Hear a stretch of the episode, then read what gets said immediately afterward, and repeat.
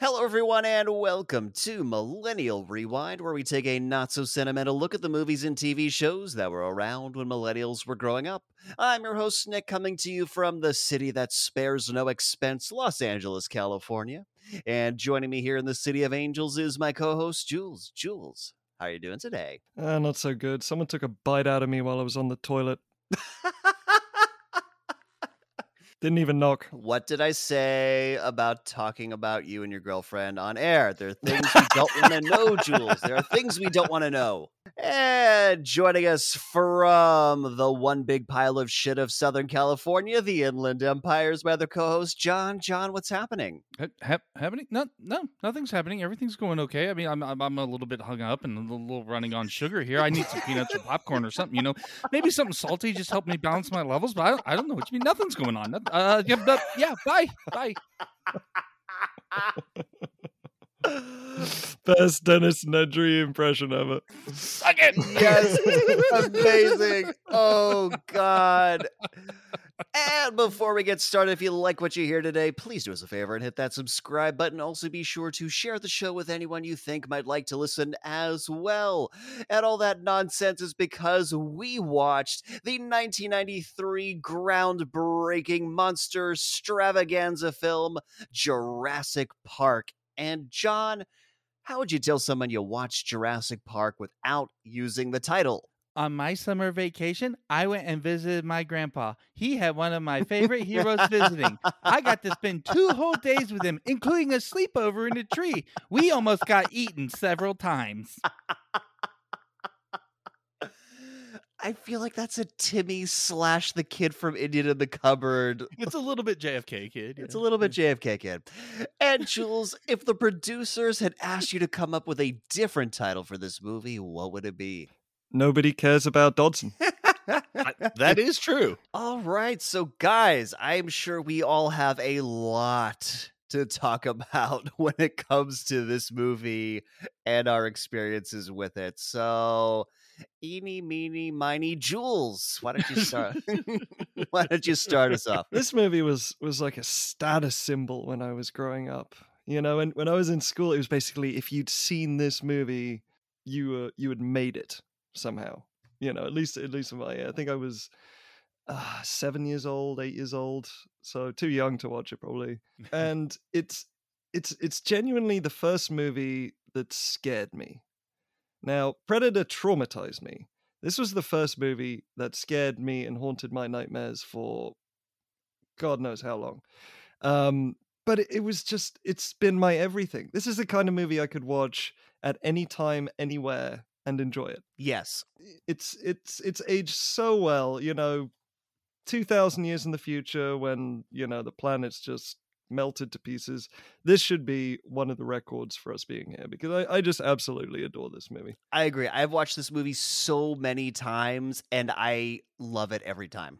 but it's also a reason why i didn't watch horror movies until i was like 15 because I, I just got so scared by this and subsequently jaws that i i just could i could not i just thought i didn't like scary things you know I really want to know how you differentiate between the movie that traumatized you and the one that literally haunted your dreams. like what's what's actually the difference between those? It's the difference between macabre and scary for me. so basically what you're saying is that you didn't you weren't worried about raptors jumping out of a bush and mauling you, but you were worried about predator sniping you from a treetop. Oh no, I was still worried about raptors, illogically as it is, jumping out at me from every corner, especially kitchens. I mean, at least raptors actually existed at some point. it's true. We'll get into that. but yeah, it was it's it's fear versus trauma because I think it's everyone has that first movie that scares them, right? yes. and that's and that's fine. Most of the scaring's done in your head. In in uh, Predator, it was more like trauma, just because of the gore and the blood and mm, I stuff think like the that. first movie that scared me was The Nightmare Before Christmas, but we'll we'll get we'll get into that when we do that movie. I wasn't allowed to see that. really? Yeah, My cousin wasn't allowed to see Aristocats for some reason. because it's racist as fuck. Okay, yeah. Anyway, enough about that kind of shit. yeah, John, what was your what was your experience with this movie? Oh God, I fucking loved this movie.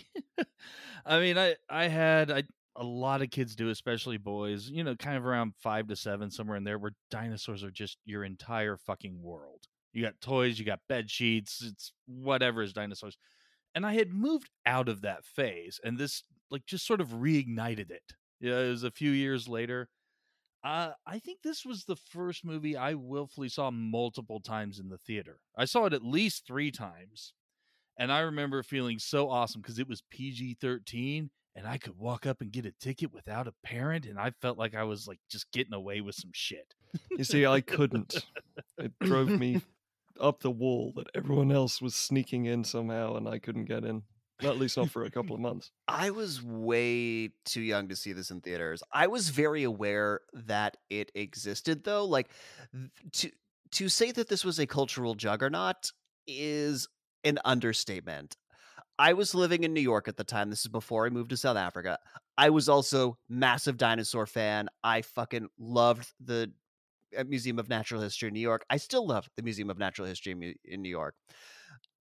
So super into dinosaurs like every little boy, but I could not obviously see in theaters. It was too scary. But I think all kids love dinosaurs. I can't think of anyone who didn't like dinosaurs as a kid. Uh, I mean, yeah, that's what I kind of touched on. I mean, I had a a poster that I framed, and it wasn't just dinosaurs. Like from one end to the other, it was like you had them, and it was a cool landscape type scene but it was arranged by like the geologic period that they existed in. There was little facts and info because I was always an incredible fucking nerd, you know, down at the bottom about certain types and what span of years they lived in and all that. It's, it was absolutely my thing for a while. Yeah. Oh yeah, no, I had the book and I had memorized the entire book and all the dinosaurs. But I was much more eh, so for the movie before like it was years before I would see it. It would like it was like 3 or 4 years after it came out I finally saw it. I was embedded, however, in the consumer culture surrounding it. So this movie was merchandised to all hell. Oh yeah, it was. And and I remember two, like two experiences in New York. One, I was given like like a Jurassic Park gift basket from a friend. Like I don't know where this came from. It had like dino gummy in it. It had like I think like little graham crackers shaped like dinosaurs, but it also had a like a deck of cards from the movie. So it was like Jurassic Park playing cards, and in the center of each card was a frame from the film.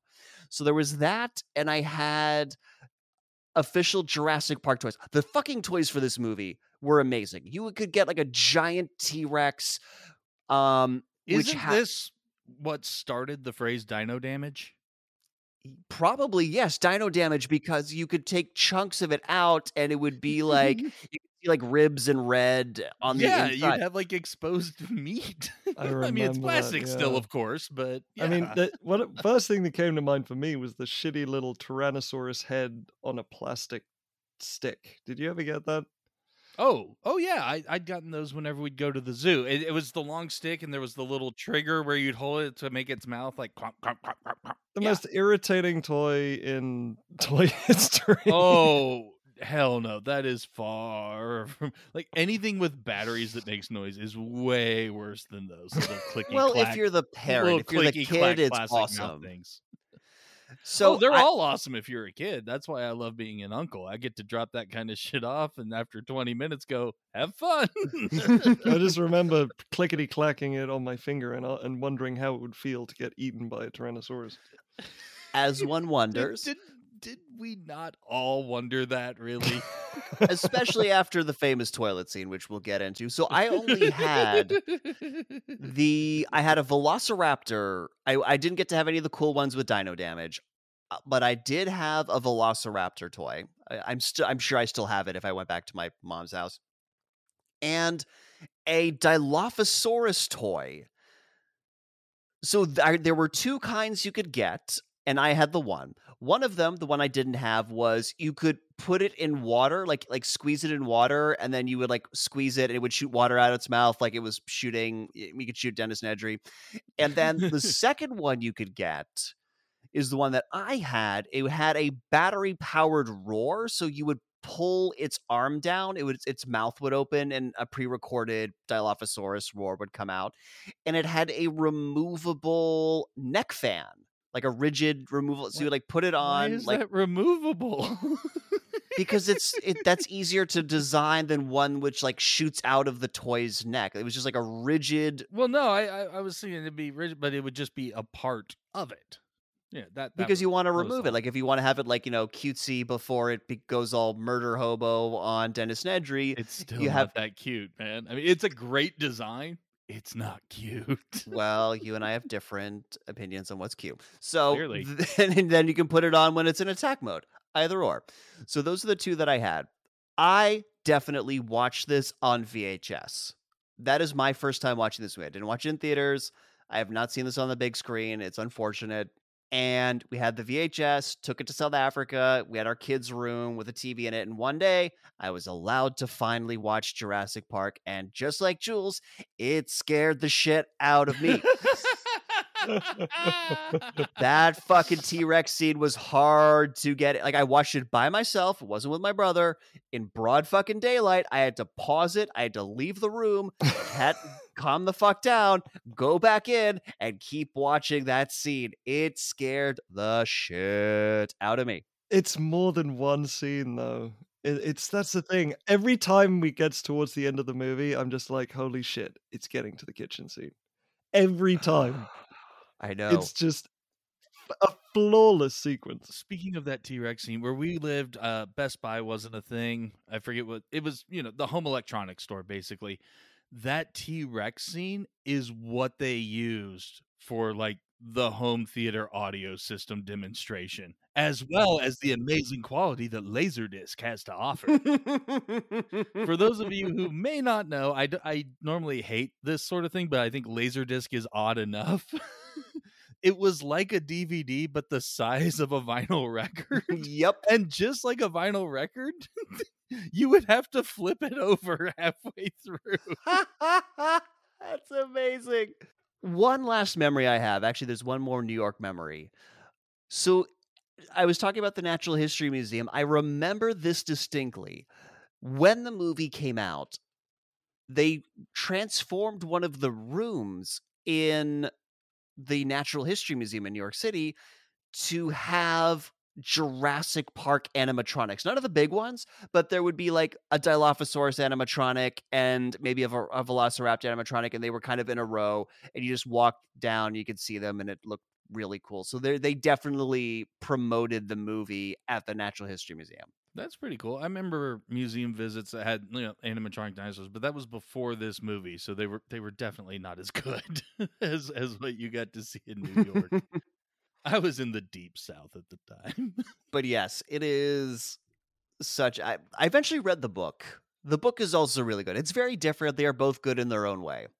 Yeah, by the time the second movie, by the time the sequel had come out, I had read both books. Very interesting. Leans a bit more into like bioethics and corporate espionage a lot more than the movie itself did. But eh, you know, it's its own thing. Michael Crichton, who also, yeah, he he wrote that, and then he also did ER. Like, go figure.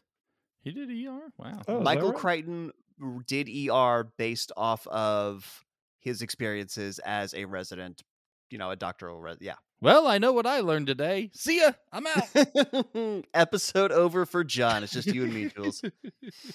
All right. Well, I definitely want to take a bite out of this film. So we are going to take a break. And when we come back, we are going to dive into the awesomeness that is Jurassic Park. Welcome, Agent Dodgson. You shouldn't use my name, Q. Oh, please, Dodgson. We're in a top secret gadgets facility. It's perfectly acceptable to be familiar. Now, I have standard issue passports and relevant visas. Additionally, specialized equipment for your latest assignment. Mm-hmm. Something better than a chest of dry ice for those baby dinos. Indeed.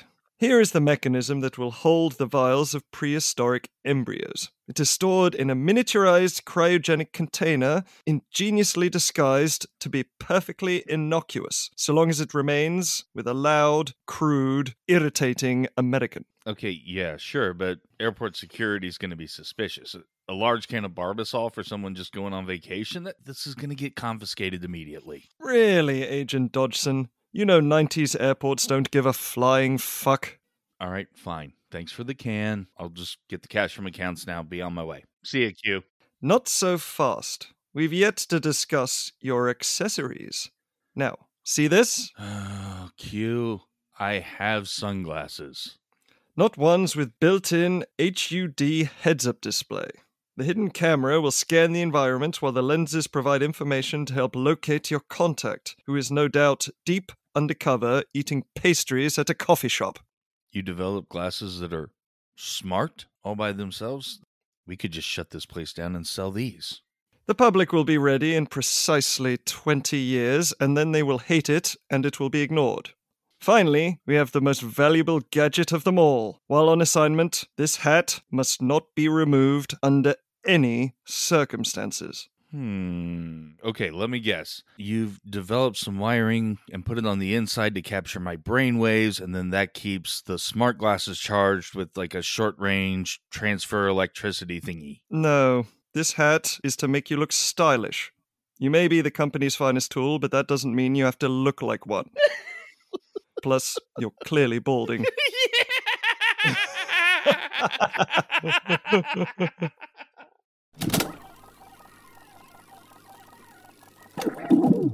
And we're back, and we're going to open up on a raptor crate being loaded into what we will eventually learn as the raptor pen. Yeah, and right off the bat, I had so many issues all of a sudden. But then I realized something, or I kind of reminded myself of something that I already knew and was able to make it all make sense within the world of the movie. Please explain. Okay, so these are the guys standing around at night to load a dino into the pen.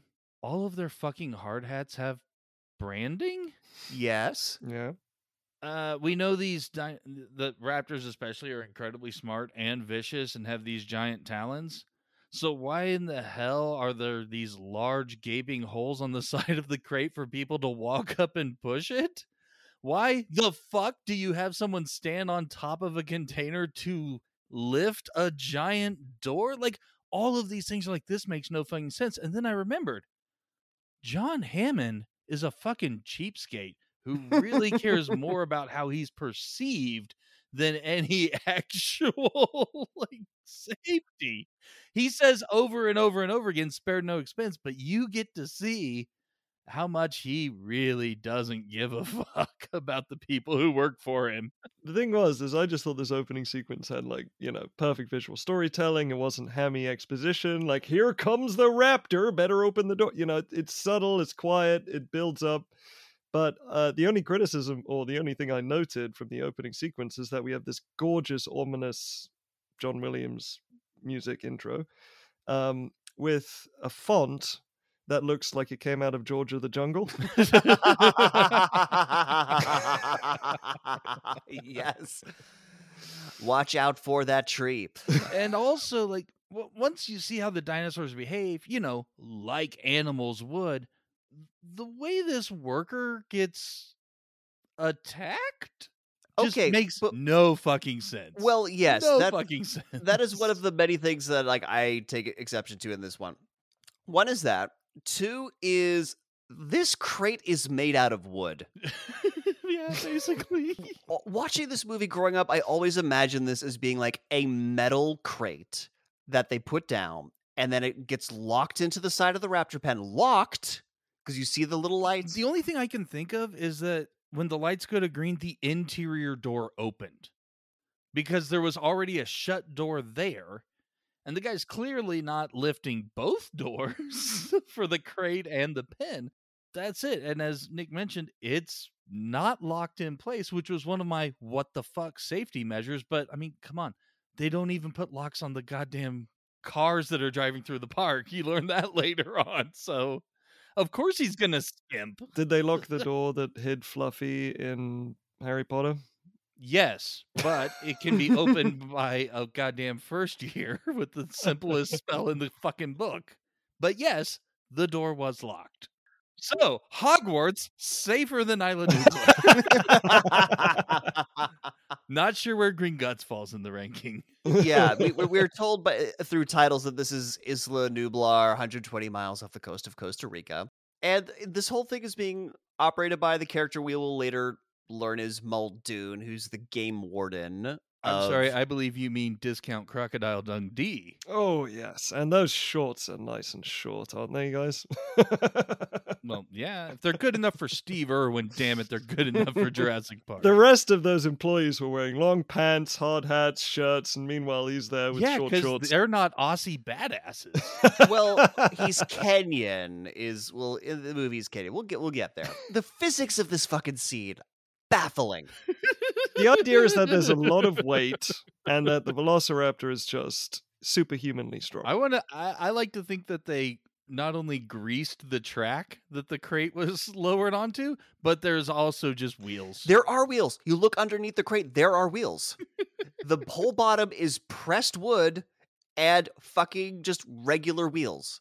So yeah, so they they they push it into position and so the velociraptor starts running out and apparently just the fucking velocity of the raptor running dislodges the cage and has it pull back. I always took it that the raptor ran to the back of the cannon, like slammed into the wall, and that's what caused it. But if it's slippery enough and the wheels are greased enough, simply running forward towards the pin would, in theory, move the can backwards. You, you don't know. That's the thing. It's it's it's all hidden. The Velociraptor, you don't you catch like a short glimpse of its eye, but throughout you just see like shadows yeah, of it it's, moving. yeah, it's unclear. But let's get into the rest of the ridiculousness. It's all it's all part of very good horror suspense. Yeah, like it's you're you're you're dealing with the monster problem. You don't want to show the monster fully. yeah, you too get early. glimpses. It's no, no, uh, it, it is it's well done, but at the same time nonsensical. Yeah. So the guy falls off the top. He like falls on his side, like right by the front where the cage is disconnected from the raptor pen. And that's where we learned that there's not a raptor in there, but a high pressure vacuum system. Right? what the fuck? He gets like sucked halfway in. Muldoon's trying to pull him out. and then gets lifted up to the top, Vertically lift. Like, how is that possible? straight up. It's like a really slow version of jump rope, man. You're down at the bottom. now we're up high. Then he winds up back down at the bottom again. How? The- Muldoon tells them to tase her. And here's the thing Well, no, no, no. It it starts with taser and drive her back, in which people with the electric guns are at the back of the fucking Yeah. crate. That's what I was going to point out. What are they doing at the back of the crate? to drive her towards the people who are trying to shock her. like, what the fuck? and here there are a bunch of guys there with like with M4 assault rifles. Fucking shoot it! Just shoot it immediately. Also, the the pa- ostensibly the raptor paddock is now open. Yes, also true. Why aren't the other raptors just pouring out and like starting some shit? They got fed already. Yeah, but they're trying. They've been trying to get out, as we'll later learn. Anyways, uh, Muldoon and the raptor have an eye lock, and he yells, "Shoot her! Shoot her!" But apparently not too late. Uh, so now we're at the Mano de Dios amber mine in the Dominican Republic. And what the fuck is this? Why is a lawyer wearing a full tan suit to go to a mine in the middle of the jungle? because that's how you lawyer. And also, apparently, the only way to this mine is on like a floating platform that somebody has to pull across a body of water with a rope.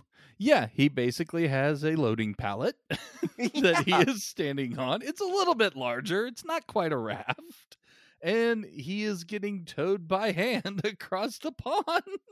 For no, anyways, I don't know, man. I don't know. It's fantastic. Like if if this is how um Gennaro the lawyer shows up, that means like this is how the crew gets in and out of their dig site? Being pulled one by one on this rickety ass raft across a pond? Utterly not no, a bridge. Go around. Something. A canoe. I love the idea of miners canoeing to work. It's brilliant. I bet it's been done. I bet it's been done in the I past. don't see anything weird about that, to be honest. It seems perfectly reasonable, given you know, depending on the locale of the mine. Yeah, you might have to. I mean, there was a lot of canoeing in that forty that uh, episode of Baywatch involving chasing gold, so you never know. That was kayaks and rafts. Thank you very much.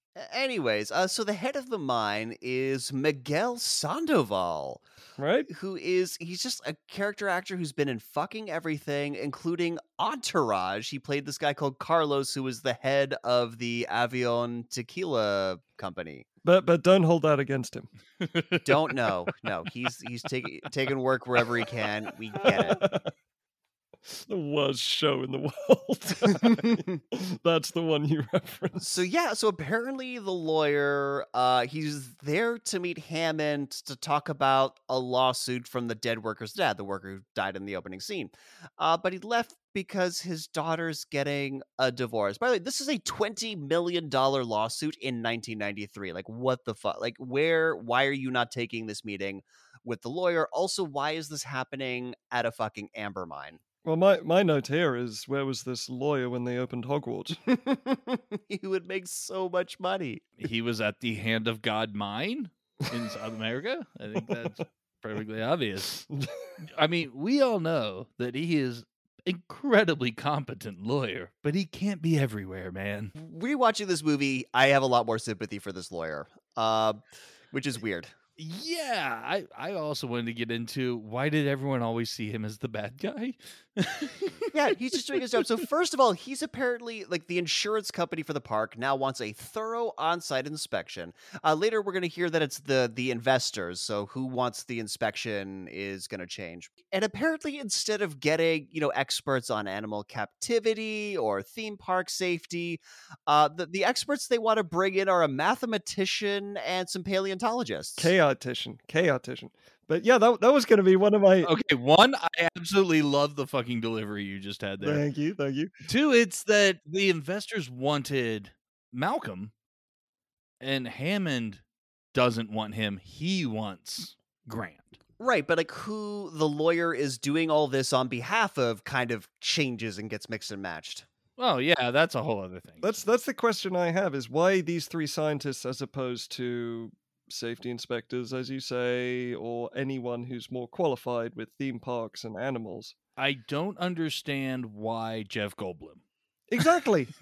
I mean, I can kind of get Alan Grant because he's a behaviorist. You know, he's a dinosaur behavioralist. More than that, because as previously mentioned, John Hammond is a piece of shit who will cut corners and do anything to get his way. He's not bringing in just any expert. He's bringing in people who are dependent on him. He's the one funding their research, and like he lands a goddamn helicopter in the middle of the. well, we are jumping site. ahead here, but yeah. And as soon as they find out who it, I, I know, but as but as soon as they find that to make my point, as soon as they find out who it is, they are apologetic. These people depend on him, so that's who he's going to bring in to have some little yes men on his side. He's a piece of shit. oh yeah, no, he's also a piece of shit in the book, but like a Oh, piece of shit much a more so way. in the book. Oh yeah, but he also dies in the book. So spoiler. The trouble is that Richard Attenborough is so likable. It's impossible to hate him entirely. That's not a problem. That's a great piece of fucking casting, is what that is. Exactly. He's a fantastic character. He's a shitty person. I want to make that Right. distinction. Yeah. So before since before we jump the gun completely, the T Rex does some shit and roars at the end, guys. We're done. podcast over. Tune in next time for Another episode of Millennial Rewind. Uh, so my question is: so this lawyer's like rambling on about this like site inspection to this am guy who's running the amber mine. Why does he give a fuck? Oh, yeah. Why? yes. Okay. Thank you. Yes. Exactly. And apparently, just everybody who digs knows each other because Miguel Sandoval's like, look, you know, you're not going to get Alan Grant out of Montana. And the, the lawyer's like, why not? Because Grant's like me. He's a digger. While he looks at like a an amber with a bug trapped in it. Grant is a dwarf and he's digging a hole. Diggy, diggy hole. Diggy, diggy hole.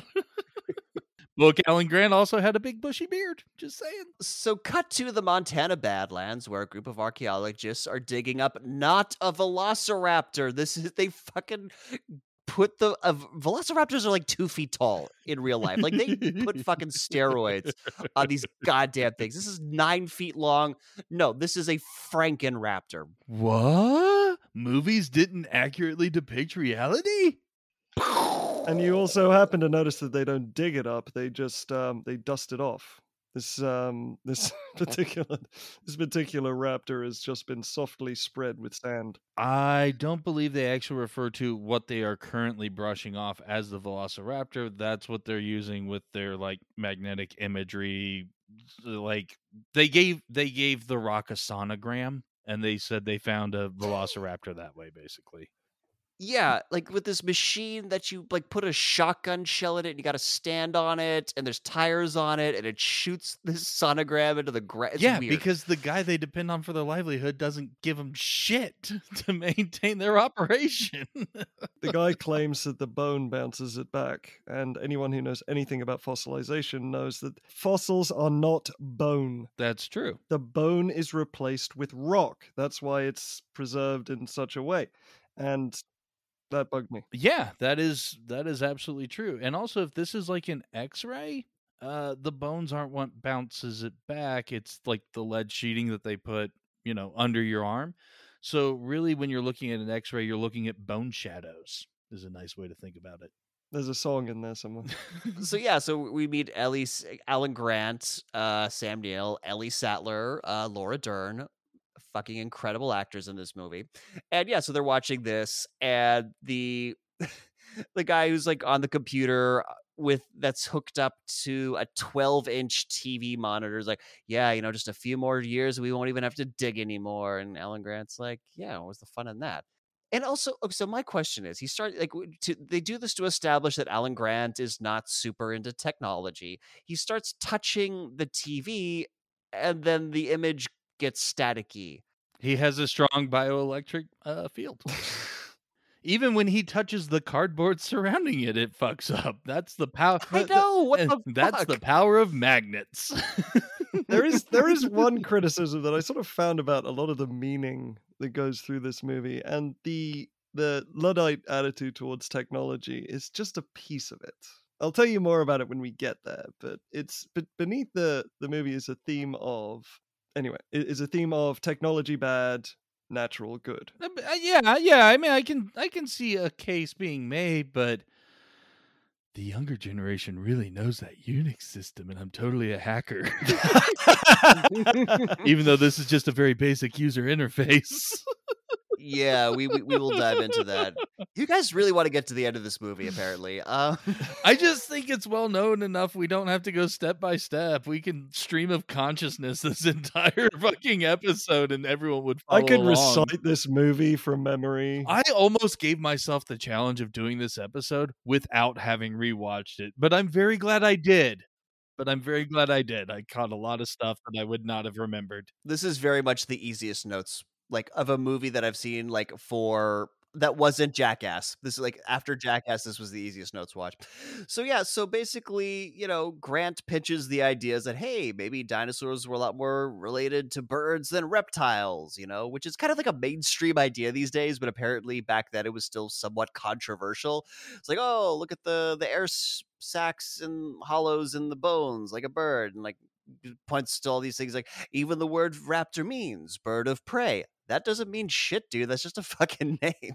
But no, I, I appreciate I appreciated the science behind that though.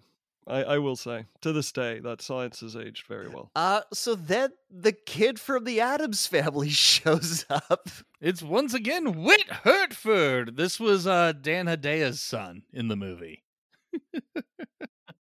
the happy little perfect family, and this is their cute little angel who's in the school play. His whole role was to be embarrassed. And now it's to be annoying. It's like, yeah, that doesn't look scary. More like a six foot turkey. And then Alan Grant becomes my hero because he fucking scares the shit out of this kid. yeah. So. Um, Sam Neill walks up to this kid and pulls out a fucking dinosaur claw and demonstrates all the ways that it will disembowel and eviscerate you before eating you alive. So show some goddamn respect, you little shit. Fucking amazing. There's a term in movies called save the cat where a protagonist does something very likable to make you instantly relate to them. In this case, Alan Grant doesn't save the cat, he traumatizes the child. It's just It's as beautiful. effective. Makes me like him instantly. And yeah, even as a kid, I fucking hated that kid, and I liked Alan Grant. Yeah, seriously. it's true. It just shows that, you know, sometimes the those story structure things are absolute bullshit. But it's it was it was just one of the, your sort of favorite moments, just in terms of opening rants, basically. Yes. It sets up the you know the terror of some of what we're going to get to, and it's also just this. There's a lot of foreshadowing in this moment because he talks about, you know, hey, you know, when the raptors are hunting you, the attack doesn't come from the front, it comes from the sides. Pin in that. Yeah, a lot of great setup. Also, what the fuck is this kid doing here in the middle of the Montana Badlands at a dinosaur dig? Just, I want to know. making wise cracks at the team. Like, whose kid is this? Clearly, some other people who are super into this, and you know, they're totally gonna homeschool him while they're out in the desert. Uh, I want to see pre like character change Alan Grant just teaching school. I want to see that. Oh God. Anyways, uh, Ellie. That's how he developed his hatred of children.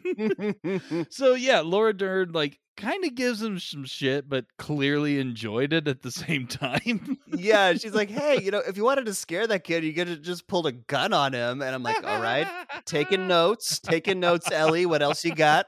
How else would you scare the shit out of a kid? Um, and he's like, what's so wrong with kids? And he's like, look, they're annoying, they're noisy, they're messy, they're expensive, they smell. Again, I fucking love you, Alec Grant. Like, I want to. My note for this is how did Nick's internal monologue end up in this movie? yes, Alec Grant vis-a-vis kids is my internal monologue. And yeah, speaking of helicopters, now we're at the moment that you guys have so thoroughly ruined. Uh, yeah, this helicopter land. I'm kidding. I'm kidding. John looked very pissed. at No, me no, no, no, no. Uh, I, I just y- yes, we are at this moment where a helicopter descends right in the middle of the dig site. But here's the thing: I don't think Hammond's on this helicopter.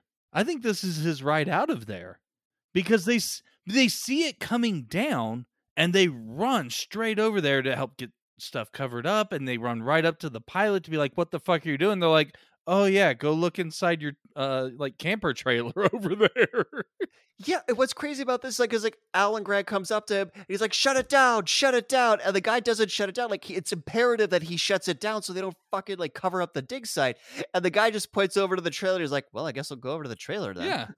instead of making sure he shuts down the helicopter. It's kind of.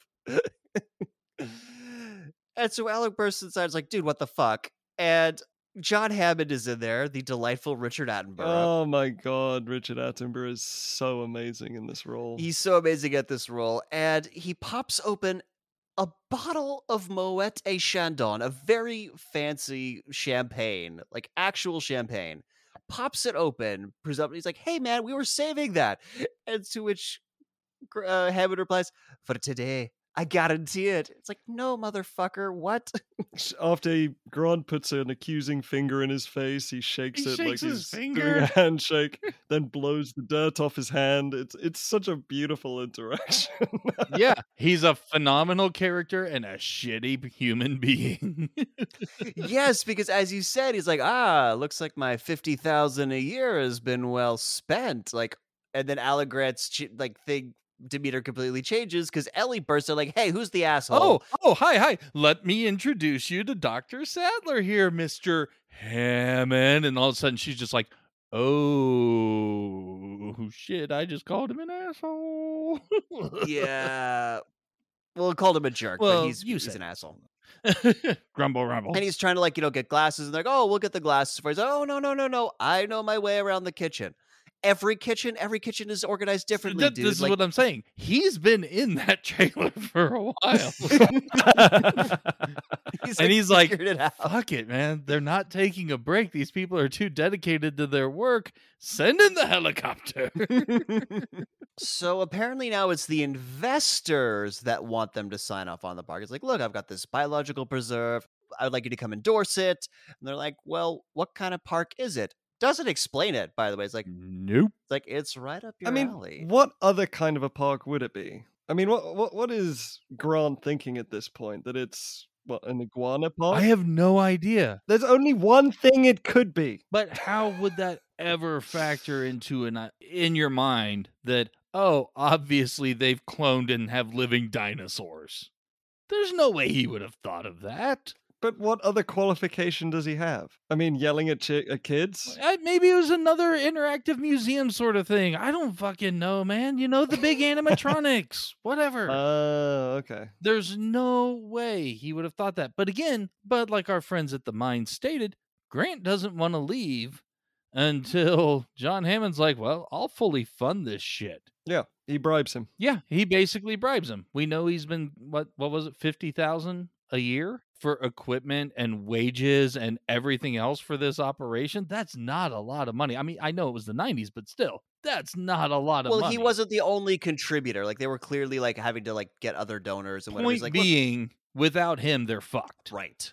And so he's like, "Yeah, I'll fully fund your dig for three years." And they're like, "Cool, where's the plane?" Yeah. That's how the best science is done, you know. and so now we are in San Jose, Costa Rica. And look, this is one of the most memed movies of all time.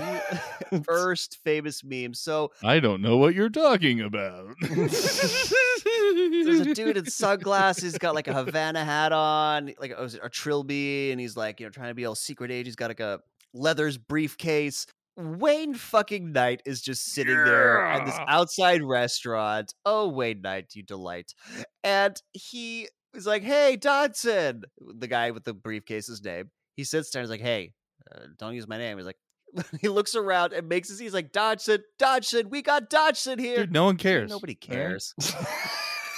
it's the best setup. So many memes from that moment. So fucking good. We remember how scary this movie was, but this movie was also hilarious. It really is.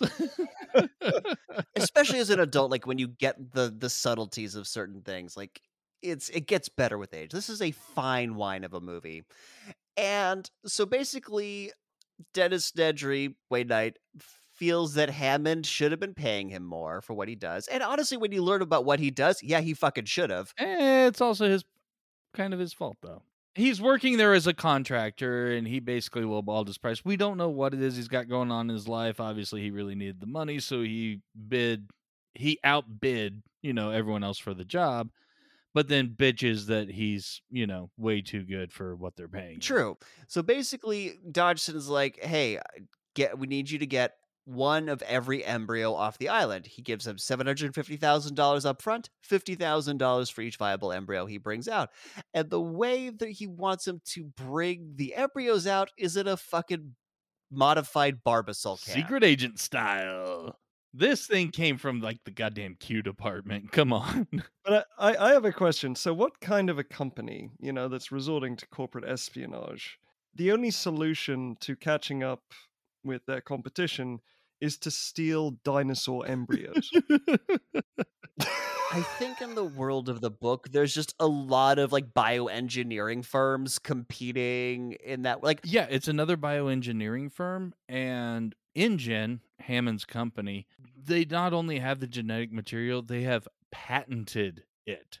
And so they want to get these samples so that they can learn from the research and then find their ways around the patents to make their own. It's not something that's even touched on in the movie at all. Well, anyways, he's gonna get him the basically the, the plan is he's got to get these embryos to Dodgson's guy on the boat. So more on that to come. And very interestingly, the the, the waiter brings the check, and Nedry's kind of like looking at it, like, "Hey man, hey Dodgson, you're gonna you're gonna pick that up, right?" Because he said, "Don't cheap out on me, Dodgson. That was Hammond's mistake." yeah, as he's sitting there with his bag of seven hundred and fifty thousand dollars, he tells him not to cheapskate him and stares him down to pick up the check. he probably ate three U.S. dollars worth of food. Like this is Costa Rica in the '90s. Like he that, that And you can't forget the lovely dickhead move of when he tests out the shaving cream on his hand. He's like, he's so fucking giddy that it works. And then he wipes it off on a piece of pie like it's a bit of ice cream. he does. Took me a while to figure that out. I thought that was just whipped cream that he was. Right when I was a kid, I don't, I don't know what the fuck Barbasol is. A- again, it's that there's just enough age difference between us. Also, Barbasol is not really a brand outside of America. So you're not going to say this corporate espionage scene is brought to you by Barbasol? Oh my god, I should have said this fucking corporate. and there's no menthol. Let's pick up a Big Mac on the way to the ballpark. Yeah, this is before Wayne Knight knew how to properly product place. but he would eventually become the master. Still the gold standard. So, cut to a helicopter flying over the ocean. We got Hammond, we got Grant, we got the lawyer, we got Ellie, and we've got, I'm just calling him Jeff Goldblum because he is motherfucking Jeff Goldblum. Yeah, and Grant has brought his fossilized raptor claw that he used to get, scare the shit out of the kid for some reason. It's the one thing that brings him happiness. Jeff Goldblum's talking about chaos theory and all this stuff, and his laugh here is a, there's a lot of crazy What- like what- noise. is he doing a Elvis Presley thing here? It's like ha ha ha ha ha ha ha. ha. In in my, in in the subtitles when I watched the movie, it said growling. It might as well be. It's like cat growling laughter. Like it's it's a weird hybrid. It wasn't a laugh properly, I guess. The subtitles person thought, and so Well, yeah, I mean, Anything he, I he's kind of describe- laughing, but he's doing this like, like almost like a. yeah, it's not quite a purr. Um, but, But not- it's it's kind not of a growling purr. though. It's not not a purr. we have to call it henceforth a Goldblum. I- I- yes, I'm cool with that. He Goldbloomed. he go. Well, here's the thing. He Goldbloomed the shit out of this oh, movie. Oh, he goes the shit out of this role. Yeah. And my head canon is that again, he did not get fucking lines for this movie. He just improvised all of this. He went out and learned about chaos theory. He mastered chaos theory, and he just talked. I am okay with adding Jeff Goldblum to the Busey Leary factor. I'm I don't want to keep extending the name, but I'm okay with that. Specifically because I don't remember when this interview happened. It wasn't for this movie. It was far more recent. But the interviewer was asking him about these, you know, Goldblumisms and just the way he, you know, um, um, speaks and you know that sort of thing. And his response was like, "I get paid well to act the way people expect me to act." So what you think of as Goldbluming is, yeah, it's a thing he just does. but the the character of Malcolm should, as we mentioned earlier, should not be in this movie. What the hell is this guy contributing to park safety? Yeah, I don't understand why the investors or insurance or whoever the fuck is hiring him really wanted this guy. I mean, is he a stats guy? I don't know. I mean, he's he's there for some great monologuing, but what the fuck would he have to know about, you know, the security of this park and whether it's stable for, you know, to, to open for business basically. I mean, I like to think they brought Stephen Hawking in to test out Disneyland before they opened it. yeah, so also this is where Jeff Goldblum will start hitting on Ellie because he's talking about the laws of attraction. He says, Dr. Sattler, I refuse to believe that you are unfamiliar with the concept of attraction. Eh, eh. and Hammond responds to this by like saying, I bring scientist, you bring a rock star. So here's what what uh, Jules was saying about just how great it is, you know, for the casting, and how it's impossible to not like Hammond. He's the one wearing all white. Your typical bad guy, all in black, is Jeff Goldblum here. He's the one you're supposed to be mistrusting of, as according to typical, you know, film language. That is very Oh, true. very nice. So now, beautiful, beautiful, beautiful John Williams music swells as we get one of the most Nonsensical lines in the movie. No, I was gonna say one of the most famous like arrival sequences of all time, where the helicopter flies onto the island. But I don't know what you were thinking about. Well, my note too is John Williams seduces me again. I love you, John Williams, and I want to have your music babies. I agree wholeheartedly, which is why it wasn't until this very viewing that I noticed how absolutely dumb this island reveal is. oh shit! Why is that? Okay, so in the helicopter, um, you've got Hammond and uh, Grant and Sattler, and they're in the seats where their backs are facing the front of the helicopter. And Hammond looks slightly sideways, like out the window, and is like, ah, there it is. as we see the helicopter directly approach the island in a straight line. So he was looking out over the ocean they already flew over. He saw the reflection in the water, so he That water is choppy. There was not a good reflection. I tried. Okay, god damn it. I really wanted this to make sense. I was hoping for some weird ass reason there was maybe like some mirrors on the back of the helicopter or something. He was able to He saw it in the reflection in Jeff Goldblum's glasses. and, and and and that's chaos.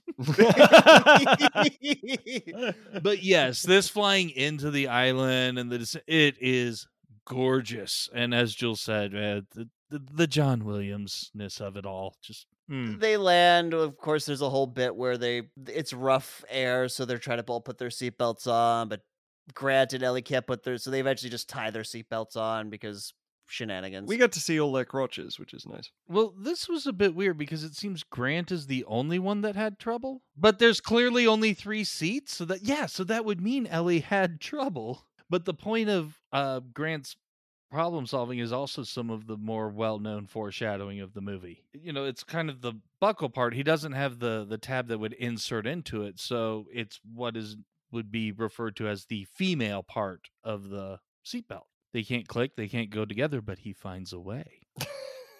no, seriously. Looking into the details, I love it. this is an insanely well-known aspect. this is not something I came up with.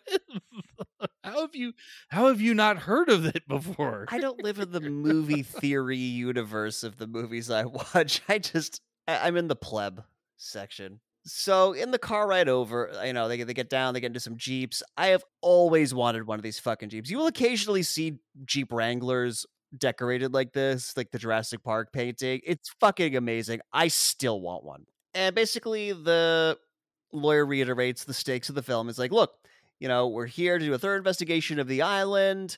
Um, if the investigation goes badly, we'll shut you down. He says in 48 hours, if they talk referring to the investors, if they're not convinced, I'm not convinced. And I'm pretty sure he's got that backwards. No, see, I have always defended this line because he's talking to Hammond about how he represents the investors.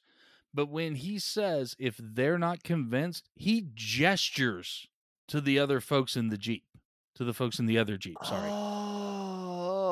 Oh, if if those folks are not convinced it could have been said a little better but yeah it's if those people right there are not convinced i'm telling your investors to shut this the pull out and we're shutting you down Got it. Okay, that confused the fuck out of me. But, but what you say makes sense. I do remember that gesture. It always it came across to me as if the investors aren't con- it's yeah. a small little gesture and i have had to point this out so many fucking times over the past almost 30 years now okay well thank you for explaining it to us and the listeners and so now um they they're driving through a clearing and even as they're like arriving into this clearing ellie has an extinct leaf. Uh, yeah i don't get this. I don't understand i don't get this, this. either because what we will eventually learn about how they bring dinosaurs back to life how the fuck would they bring a plant back And where did she get it? she just kind of leaned out the jeep. I mean, the covers are off, the windows are down. She just kind of like snagged it on the way. yeah That's easy to explain. Where the fuck it came from is the problem because it's been extinct since like the Cretaceous. yeah there aren't any mosquitoes like sucking the blood out of a plant and then getting caught in amber yeah so have like stop stop stop stop stop stop ellie is just fascinated with this plant right and Alec grant like this is one of the most famous reveal sequences of all time because it's just oh my god. sam neill So beautiful. can't fucking believe what he's seeing and ellie's just talking about this plant like this is impossible and he's just like he doesn't even like say anything he like takes her head swivels it and then she's just like her jaw it's drops it's one of the things that's missing so much whenever you know characters come in contact like nothing like this ever happened in the transformers movie the modern jurassic park movies are Mhm. missing it and it's just this sense of wonder Exactly. it's so well done and my god this sequence has no business still looking as good as it does I know. It's it's still I mean, it's it's it's obviously a bit of a composite shot, but holy fuck, this looks so much better than I thought it was going to. the picturesque scene at the lake with the herds of the dinosaurs is gorgeous. Well, also just the single Brachiosaur walking past them and past the Jeep and, and like rearing up to eat from the tree and how even the tree snaps back and some leaves are falling. It's the little jump. It's fucking oh. amazing. I know a lot of times we've we've made fun of CG and been like, oh, post Jurassic Park world, but you rewatch Jurassic Park, you're like, this still fucking holds up. There's a there's a couple points that don't, but this, oh my god, this this is still absolutely incredible. It is pretty rad, yeah. So they see this Brachiosaurus, and this is what's caused the wonder, and we get the more John Williams music to seduce us. They get out of the fucking jeeps and start running towards this nine-story goddamn dinosaur. Like you fucking crazy people. People try and pet lions when they go on safari. So I mean, The species was a mistake.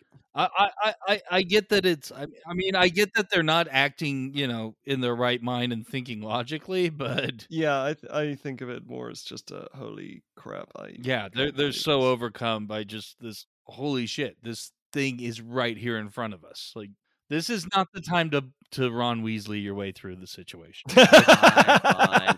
Well, anyways, we get another one of the most memed parts of the movies because Jeff Goldblum says, You did it. You crazy son of a bitch, you did it. and well, the "Welcome to Jurassic Park" is the the iconic line. it is the iconic line that also comes Richard. Attenborough, and then cutting to that beautiful, picturesque scene of dinosaurs grazing. And then we had to ruin it with the lawyer because now we show that um no, he's just a greedy little shit and now he's getting off on that. Yeah, he's like, you know, we're gonna make a fortune with this place, and it's like, are you gonna make a fortune? You- are you an investor? In what way are you, lawyer dude, going to make a fortune with this place? Yeah, how is he involved? That's a good point. I never thought of that one. Do you have points on the back end? Like Well, what? of all the lawsuits that are probably going to come his way, Yeah, no shit. Later on, he's he's going off on just how they'd be able to charge these amazing prices as if he's getting a cut of it. It's so weird. Or maybe like he gets a bonus based off of performance from the investors. Who the fuck knows? That's not how having a lawyer on retainer works. Nope. Or even having a lawyer who bills by the hour works. Um. Yeah. well, anyways, they now drive to the visitor center, and you know, Well, I, I, I did want to add one more note because of that beautiful scene that we just saw. Is that that was the I think the first time I wrote the note "fuck our nostalgia is bullshit" tagline premise shtick when we watch movies like this. oh, agreed. Well, all that means is we need to stop watching movies like this. On the one hand, I'm glad this movie's still great and still holds up. On the other hand, I'm glad there are enough plot holes and like little goofy bits that we can actually like point to and The make fun biggest of. Plot enough. holes all involve the T Rex. It's amazing. We will get there. Oh, oh, yes, we will there get are there. several. so like i said they pull up to the visitor center and you know as they go inside john hammond is starts saying look we're not just gonna have rides okay it's not gonna just be like that He also says "g'day" for some reason. g'day g'day g'day i mean he's from scotland so you know Yeah, that's Australian. Yeah, that's not. I'll say that's not a Scottish thing, and his accent is kind of all over the place in this It, it movie does too. shaky, and far be it from me to criticize Richard Attenborough, but yeah, what the "g'days" just Australian. when he's um when he was in the the trailer at the dig site and when he was talking to the lawyer in the jeep just now, it was much more leaning into Scottish than he is for any other time in the movie.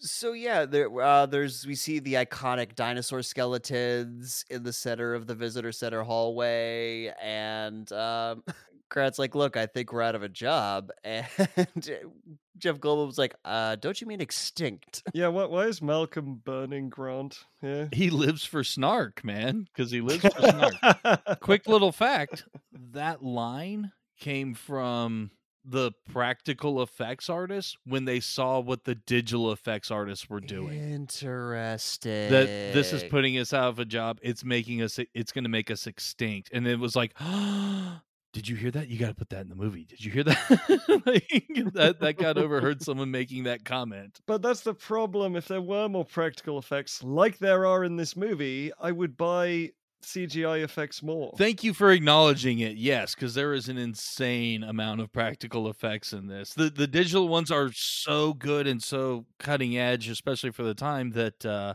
people wouldn't talk about it. But yeah, There are so many more practical dinosaur things than digital in this. and so well used. And there's times where you you intercut between them and that helps sell the whole thing. Exactly.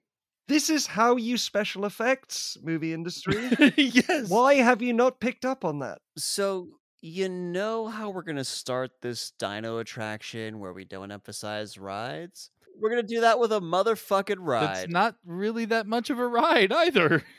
Why are there restraint bars for the seats? So basically, it's the movie that's going to kick us off. It's going to tell us how they made the dinosaurs. And my question for you guys, because at the start of this movie is Hammond doing a bit with movie Hammond. Is Hammond just going to be there for every tour? I honestly, my note here was Richard Attenborough is such a good actor that he succeeds in acting like a bad actor flawlessly. Yeah, he absolutely does. Oh, yes, sorry, I've got lines. He gets his cue card and he he does it shittily. But to hit Nick's point, which was mine as well, is is John Hammond expecting himself to be there for the start of every tour to stand there and help introduce Mr. DNA? Hello, John. Yeah, like multiple John Hammonds spring up because they're talking about cloning. John will not be engaging with the hello John portion of this recording. so, yeah, Mr. DNA, this animated DNA strand who's made up of just like little balls, like like Dippin' Dots. hey, it's the ice cream of the future. I, I've also got to ask, why do all of these scientists know the cutting edge, up to date cloning journals? Because they all seem to know exactly what's being talked about, even though their specializations have absolutely nothing to do with cloning. So why do they know all of the loopholes? because movie and it's better exposition than what we're about to get where they explain what sequence gaps are so thank you for setting up a cue for mr dna to f- answer those questions for you folks right. So Mr. Dippin' Dots is gonna talk about is gonna talk about, you know, how they cloned the dinosaurs. So basically back in the day there were mosquitoes and they would feed on i believe you mean dinosaurs dinosaurs. Yeah, he is he is um the colonel from KFC. and yeah, so uh, back in the day, there were mosquitoes who would feed on the blood of dinosaurs, and they would get stuck in a- tree sap, and the tree sap would become amber. So, like, the blood of the dinosaurs would be trapped in these mosquitoes, so you can extract the DNA from these mosquitoes. Okay, However, quick point here. The sophisticated techniques that they talk about in this in this sequence is literally drilling a hole and shoving in a syringe. that is that is the level of sophistication we're talking about. here. those awesome sophisticated techniques you are correct sir i say i say foghorn leghorn, yeah. See, them city folks have got these tiny drills. yeah, so basically, the DNA sequences are full of holes, and so they fill the gaps with frog DNA. Why is frog DNA compatible with dino DNA? I don't care. I just really want to talk about this amazingly so-called virtual reality setup that they oh have. Oh my god, on. we have to talk about the virtual reality machine. It is fucking stupid. there is a computer screen with a really horrible rendition of a DNA double helix that is slowly rotating while someone who I mean Minority Report wasn't a thing yet, but he had some gloves that he's kind of twisting it, but he's not wearing a VR headset. He's just wearing one of those like plastic face shields. And he's just looking at the computer screen. Thinking machine supercomputers is how he calls it. And from there, they can make a baby dinosaur. okay, isn't there a big gap between completing a gene and making a baby dinosaur? There is a massive gap. I don't know how the fuck they do it. Well, it starts off with a snap dance fight between the jeans and the khakis. You see, that's Of the problem course, with the yes. gap there. oh You got to mind it. So, anyways, uh, now the ride portion of the intro starts. Uh, AKA the room swivels. the room swivels. Yeah, they get like go down like a conveyor as they like will go through the lab and oh, see, I never took this as they were on a conveyor because it's not like individual seats, it's like theater seating. And so I just had it that they're in a room and that was basically on like a huge turntable and they just spun to the window. I just enjoyed the line uh, Hammond has this score is only temporary, which is a phrase that John Williams has never heard in his entire life. but then we get the line uh, Are these characters autoerotica? yeah, what was with that? From the lawyer. Who's supposed to say animatronic? so funny. Yeah, this is the lawyer as they're going past the lab, and he's like "Look at the the scientist. He's like, "Yeah, are these are, are these autoerotica?" we learned something about Lawyer Gennaro there. J- Hammond looks at him and is like, "Look, we don't ask them what they do in their spare time. That's not our business." No, no, no. They rely on each other for pleasure. I like to think because because Hammond says no, there's no animatronic theater right afterwards, so he knew what he was talking about. Do you think someone got a thesaurus and just hit the wrong word? or maybe that was just improv from the lawyer actor, the guy who plays the lawyer. He's just like, "No, no, I got a line for this." I have no idea, but I love it because it, it kind of contrasts what you were talking about how, you know, Grant and Goldblum and Sattler were they were really keyed in on everything that's going on and then the lawyer just doesn't even know the proper terms. But it's like, first of all, I would if I was a scientist, I would be pissed if fucking rubes were like watching me work like I'm in a goddamn fishbowl. And then also like as they're moving, you see the the end of the the lab, and then you're in the control room. yeah. so the control room is also a part of this weird. tour well, yeah, we're moving on from the scientists who make the dinos work, and now you get to look at the people at the computer that keep the facility running. In all fairness, I always want to see Samuel L. Jackson on every tour I go on now. And yeah, so Grant is way too impatient. He and they all shove the things, uh, the the, the restraints off, and they walk out. Yeah, again, one, not sure why there's restraints anyway. This isn't that sort of ride. But two, if you're gonna have them, why do they not lock into place? I assumed that three seconds later they were going to blast out the ceiling and across the entire island. it could be a Wonka theater. I don't know. We didn't get that far. Grant had to fuck it up. They go into the lab and we hear Samuel L. Jackson's voice over the intercom letting everyone know that they need to be that the boat to the mainland is leaving at 1900 hours.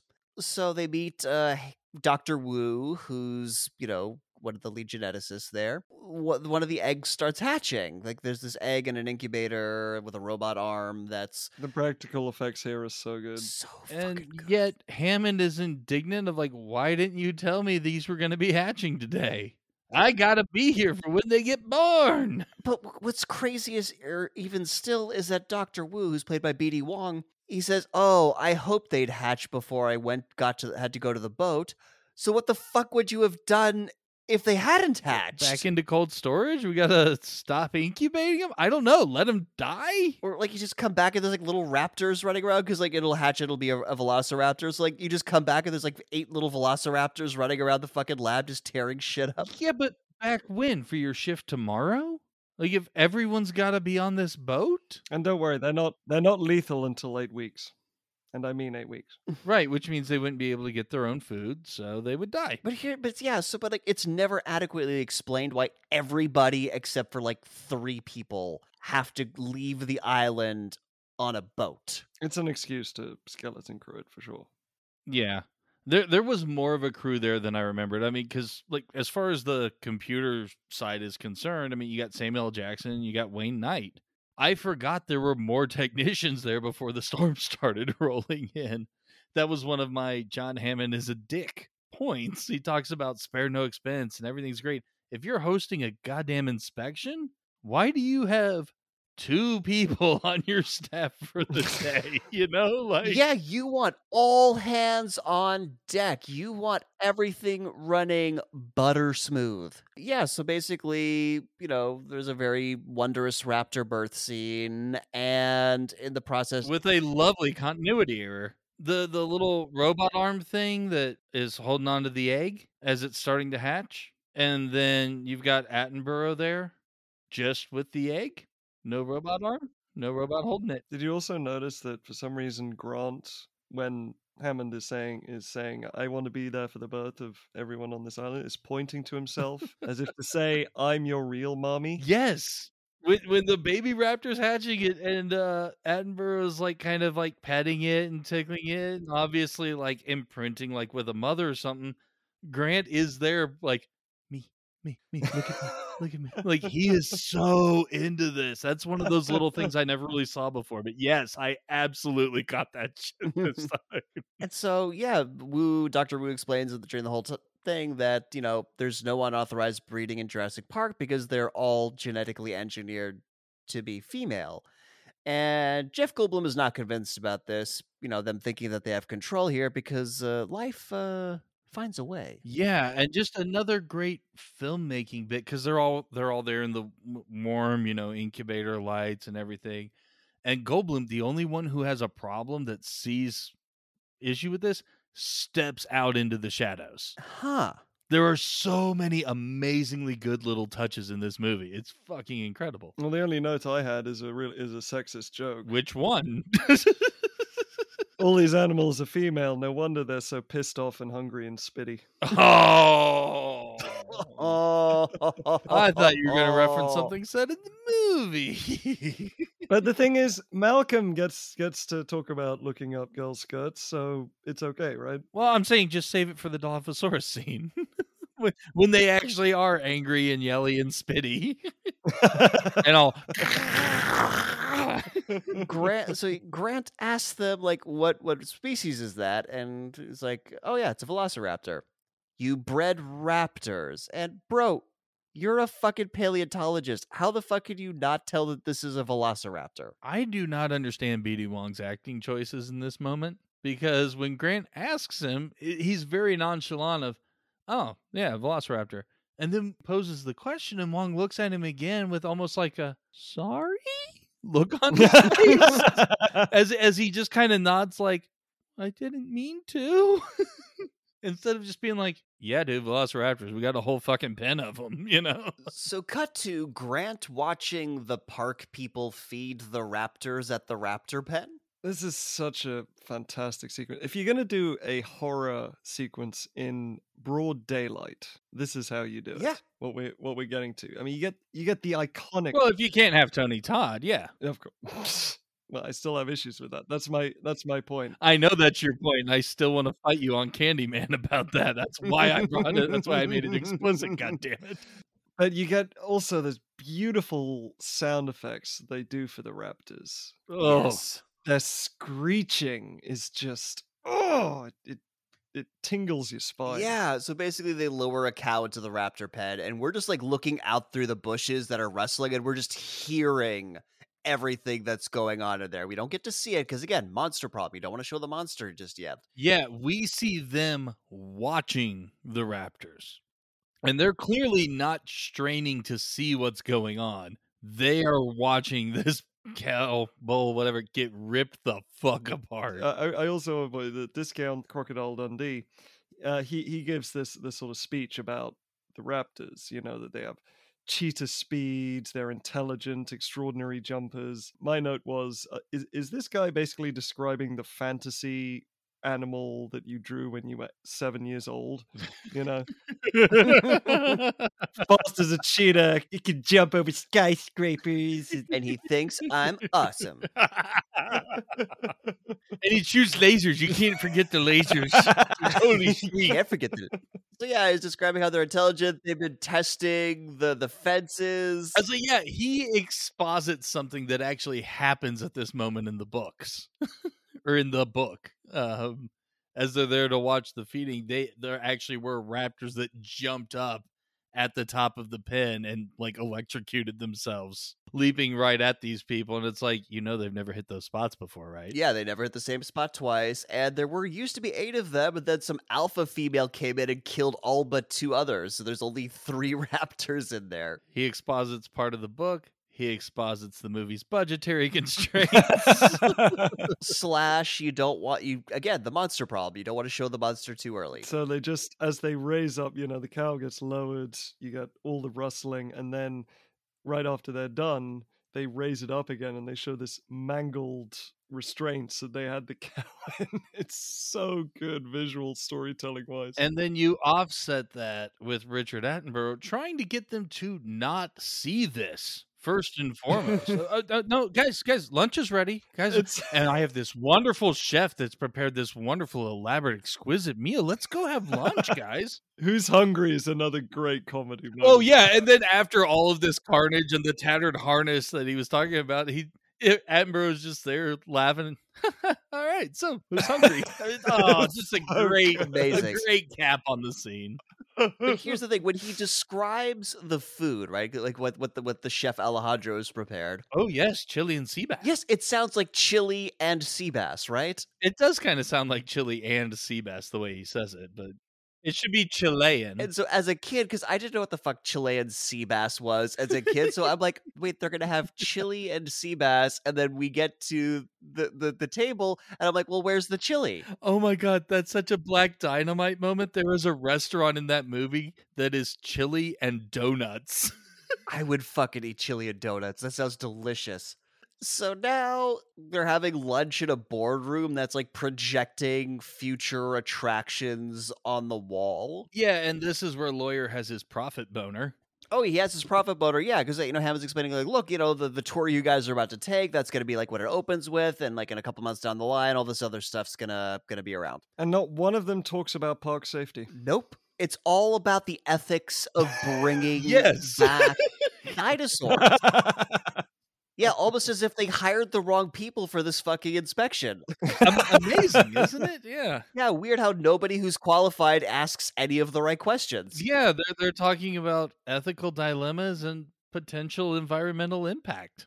Oh, not to mention socioeconomic as well. And I talk about genetic power is definitely the most awesome force that humanity has come up with, and it's just not. I'm sorry. Hi, I'd like to introduce you to thermonuclear weapons. Nuclear power, or about a trillion other things, are far more powerful. Uh, well, I see your thermonuclear weapons and raise you this 1950s era refrigerator. I think really Dolly the sheep is really the most terrifying and awesome power that humanity has. she can bite you. Honestly, I got sad with them talking about the cloning and stuff because I was like, oh, yeah, 30 years ago, we are literally cloning animals and making movies about what could or could not go wrong with that. And now we are once again debating the shape of the planet. We come full circle. Uh, wh- how that circle looks depends on your point of view. But, but the way Malcolm talks about, you know, this all being like the rape of the natural world, and it, it just sounds like he's an anti-vaxxer at this point. It's it's really it's really horrible. I don't think it's aged that well. yeah, I'm I'm not sure where he gets the they didn't earn the knowledge that they use as if they just like stole this technology from somewhere else. Basically, like there was just a pair. I guess it was like there was just so much research around genetics, and they took all this research that it was already done for them, tweaked it a bit, and made dinosaurs. No, I get that maybe Hammond like just latched onto this idea and he's just in it for the money. I get that.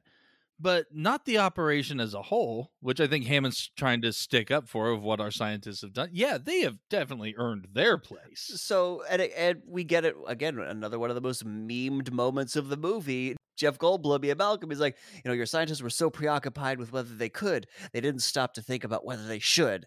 And the lawyer's like, yeah, like this, we're gonna make so much money, you know, we could charge two thousand a day, ten thousand a day. People pay it. And Hammond's like, no, no, no, I don't want this just to be for the super rich. And the lawyer's like, yeah, we'll have a coupon day or something, whatever. And so Ellie points out rightly that, like, hey, you know, um, you don't, you couldn't possibly know anything about an extinct ecosystem. How could you possibly control it?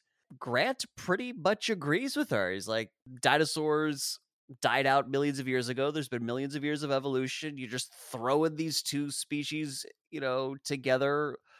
How could you possibly think you could control it? And Hammond's response to this is, "Man, the only one on my, I have on my side is the blood sucking lawyer." Again, another great note. But yeah, I get the sense that now lawyer just doesn't give a fuck what these other three are even going to say. You know, even the people who were there as his yes men are turning against him, and lawyer's just like money. I mean, you had to be happy when he died, I guess. So you had to make him an asshole, but we sort of get to the to the point in this movie where we find out that Hammond's really got everyone here for a sample viewing.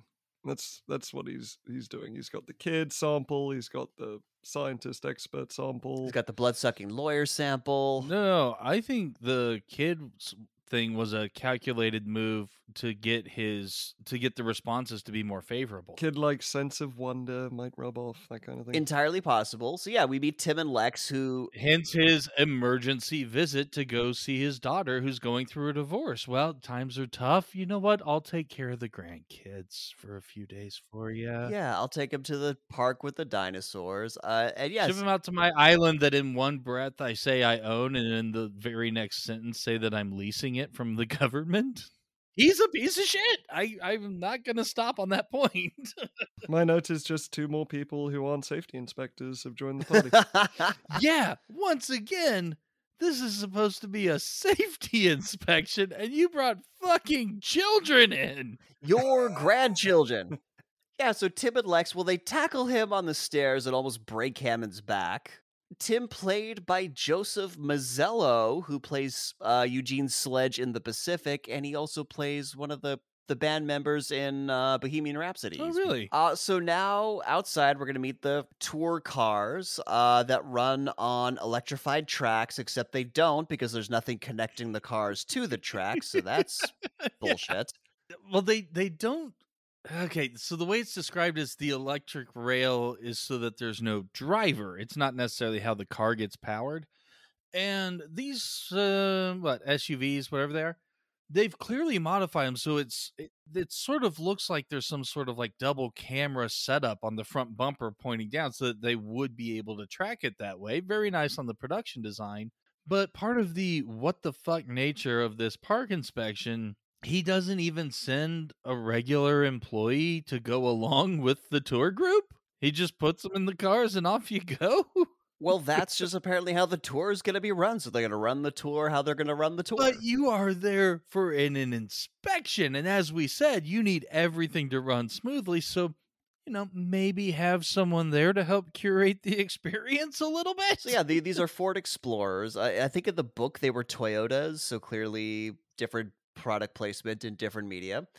And Tim Joseph Mazzello is a super fan of fucking dinosaurs and died and archaeologists. By the way, he has a deep and abiding knowledge of individual archaeologists. This kid is sick. Yeah, this went above and beyond, you know, kids, especially boys, just fucking love dinosaurs. He's read, I mean, Tim has not only read Grant's book, he's read other books by legitimate real world paleontologists. Like Bakker, who he references, is one of them. He was also like a consultant for Jurassic Park in and of itself. a guy named Bakker. Yeah. Yeah, yeah. Some guy, you know, just one of the leading experts in the field in real life. I mean, my my note for this sequence is that Grant reacts the way I imagine Nick would if he was on the finishing up his day at the trolley and one of the kids just pursued him. Oh yeah, I would trick him into. Yeah, you've already got your avocados. I got my avocado. I don't know. I don't fucking need you for anything, kid. Yeah, I would just trick him into I don't know, going into another store. Getting in the other damn car. Yeah, just some, not even their parents' car, just whatever car happened to be driving past. Just yeah. So basically, he tricks Tim into getting into the front car, and then as soon as he turns around, Lex is there. She references, you know, points at Ellie. She's like, "Yeah." So she said I should ride with you because it would be good for you. that is such a weird line. and my note here is no child, no kid would willingly ride with a strange adult because another strange adult told them it would be good for that strange adult. As a kid, you don't want to be around strange a strange adults say boring stupid shit when you're a kid. They're going to talk about dumb grown-up stuff. You don't want to be fucking around them. You want to be with like any other kid around your age so you can talk about cool kid stuff. Yeah, but also some lady you just met said, "Hey, go ride with that guy because it'll be good for him." Literally just met. I mean, Tim's got a bit of hero worship going on, but uh, Lex, I don't, I don't get it. They're both blonde, so. so they're united against the brunettes. they, they're forming blonde Voltron. I don't know, man. So in the control room, now this is where we learn that a tropical storm is coming. Muldoon's going to keep an eye on that, uh, and we also meet bald spot Samuel L. Jackson. and uh, he's he's not a magical black person in this movie, right? no, he is not. He has a purpose. that is outside of serving the white people. It's it's you know including his own survival. Which is Um, yes. so not a black magical black man. Uh, yeah. So yeah, we get his fa- his tagline of the movie. Hold on to your butts as he starts the tour program. They go through the the iconic Jurassic Park gates with flames. I don't know, man. There's there's fire coming out of this fucking gate. not quite braziers. not quite tiki torches. Oh no, they're definitely not. tiki. extra large tiki torches on the gates. Yeah, whatever. Fire coming out of the gates, and you know the the computer system says, "Welcome to Jurassic Park." and as they drive through, Once again, Goldblum, Goldblumen. Goldblum's like, "What do they got in there? King Kong?" And again, I don't think they gave him fucking lines for that. They're just like, "Jeff, you do something Jeff like." That does feel like something he just came up with. Yeah. So they pass the Dilophosaurus pen, and the, the computer is telling them about how it spits venom at its prey and makes it a deadly addition to Jurassic Park. And um, they don't see anything. Fun little note as this tour goes on, and you know they're getting read about dinosaurs that they can't see. Hammond gets on the microphone to talk to him to try and impress them that they're actually listening to Richard Kiley, who was a real actor. He's won some Tonys and he did a lot of like voiceover for documentaries. Additional fact in Michael Crichton's book, he is the voice of the narrator for the tour. That's fucking incredible. And so he's playing himself, but also like the character of himself from the book. Amazing. so back at the controller, we learn that the headlights are on when they're not supposed to be, and Hammond calls out Nedry, uh, Wayne Knight, for the mistake, who rightly flings it back to him like, hey man, you know, if you know someone who can set up at a park that can run autonomously from this room for three days with minimal staff, I'd like to see him try, you know? Muldoon tells him to shut the fuck up because they're now at the T Rex paddock. And as they pulled into the T Rex paddock, uh, well, in front of it, not in it, the lights of the cars are not on. Also, pay attention to the lack of a cliff edge. Yeah, this is major plot hole concerning T Rex. Numero uno. This is the big one. Yeah, there are no sheer cliff faces, no depressions in the landscape, nothing. This will be important later. Very. But yeah, the head the headlamps are not on on the cars, which is what they were complaining about in the control room. So a little continuity error there. H- Okay, here's the thing. So so the the a goat gets raised out of the ground to feed the T Rex. They're trying to lure it out. I will also say that the uh, platform the goat is on is relatively narrow. So when it comes to, you know, T Rex plunging its jaws in, it would be similar to, say, the roof of a car. Just spitballing on that one. Interesting, interesting. I'm not sure where I get these ideas from. But yeah, the whole the the speech about the T Rex doesn't want to be fed; it wants to hunt. Uh, you know, I loved I loved that line. It was a great line. The only thing is that you know there is a lot of evidence that the T Rex was a scavenger. you would think a paleontologist would know that sort of thing. Yeah, and and Grant keeps talking about these animals as if he's seen them in action before. it's true. Yes, Very true. And also, we learned that Lex is vegetarian. She's shocked that they're going to feed a goat to a giant carnivore. yeah. clearly she's never had a dog before. or any you know a cat or Well, this is the 90s and she's the vegetarian, so clearly Lex is the villain of this piece. so in the book i think like so she's also a computer hacker as we learned she like super into computers and that will be important to the plot but in the book it's flipped like tim is the he's the computer hacker and the, lexi's younger and kind of useless she's just kind of like a little girl so during this jeff goldblum again I, I think he came up with this himself. Uh, he's just looking out at the goat and he goes, God creates dinosaurs. God destroys dinosaurs. God creates man. Man destroys God. Man creates dinosaurs. And then Ellie chimes in and says, Dinosaurs eat man. Woman inherits the earth. to which I would like to tweet of what kind of goddamn woke ass SJW bullshit is this movie trying to promote. See, this is why we have trans people. No, no, this absolutely is why. Oh, we'll get into it because life finds a way. Yeah, life finds a way. and- okay, I can't keep that up any longer. And life really doesn't find a way. What is it? Less than 1% of all life that's ever existed has survived. yeah, It really doesn't. Life dies a lot. It's it's really just more of astonishing that life has continued as long as it has, to be honest. it really is. But are we talking about like oh god woke SJW? Here's the thing: we give a lot of shit to '90s movies about like trying to do girl power and failing fucking miserably. This movie actually pulls it off. It does it in a way that is like it doesn't insist upon itself. Um, so T Rex is a no show, um, despite the tasty goat that they lifted up for him. I mean, you could have at least slathered some curry on it or something. Exactly, a little barbecue sauce. You know, come on, man. Nobody wants to eat the same goat day after day. Gotta get It's boring after a That's the problem you have with cloning technology. It's literally the same goat every fucking day. If you ever see a dog whenever you put the dog bowl down, that shit is getting eaten. yes, but dogs also literally eat shit. So your point's not as valid as you think it is. Dogs are predators. They they hunt, they scavenge. But they're also opportunistic and will go for fucking anything. well, as I was trying to say, in my head canon, uh T Rex is a fussy eater. And he wants he only wants the good shit.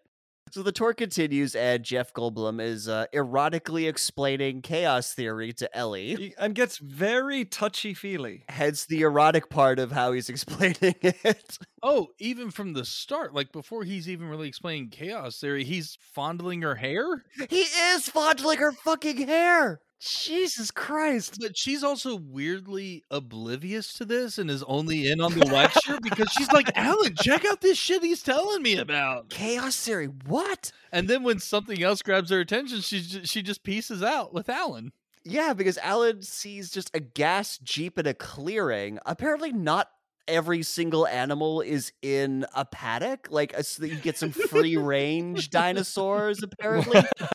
Triceratops among them. Yeah, but Alan Grant has Hoff levels of Spidey sense when it comes to when it comes to dinos. So yeah, they just uh, he gets out and then Ellie gets out. And this is where you know, again, I I don't think Jeff Goldblum was given lines here. This moment had to have been absolutely improv. They just hadn't called cut yet, and he's a goddamn professional, so he just kept rambling. So, Yeah, he's like, and now I'm uh, sitting here by myself, uh, talking to myself. Now that that's chaos. That's chaos. Yeah. see, there's so many great comedy moments. Tim literally pulls one of our favorite things in movies.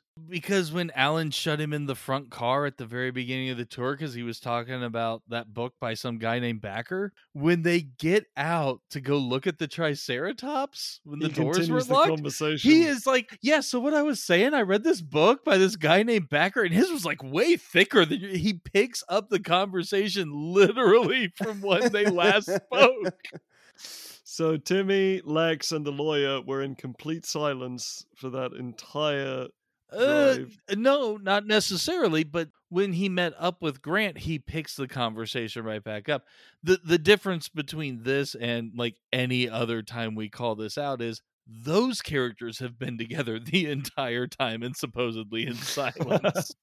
yeah. Well, so they have to stop the the tour program because everybody gets out of the fucking cars. Muldoon's like, yeah, I told you we should put locking mechanisms on the doors because no shit. Okay, yeah, again, Mr. Spare no expense. No, bullshit. There is a Tyrannosaurus paddock that they roll by, and they didn't think locking mechanisms on the door.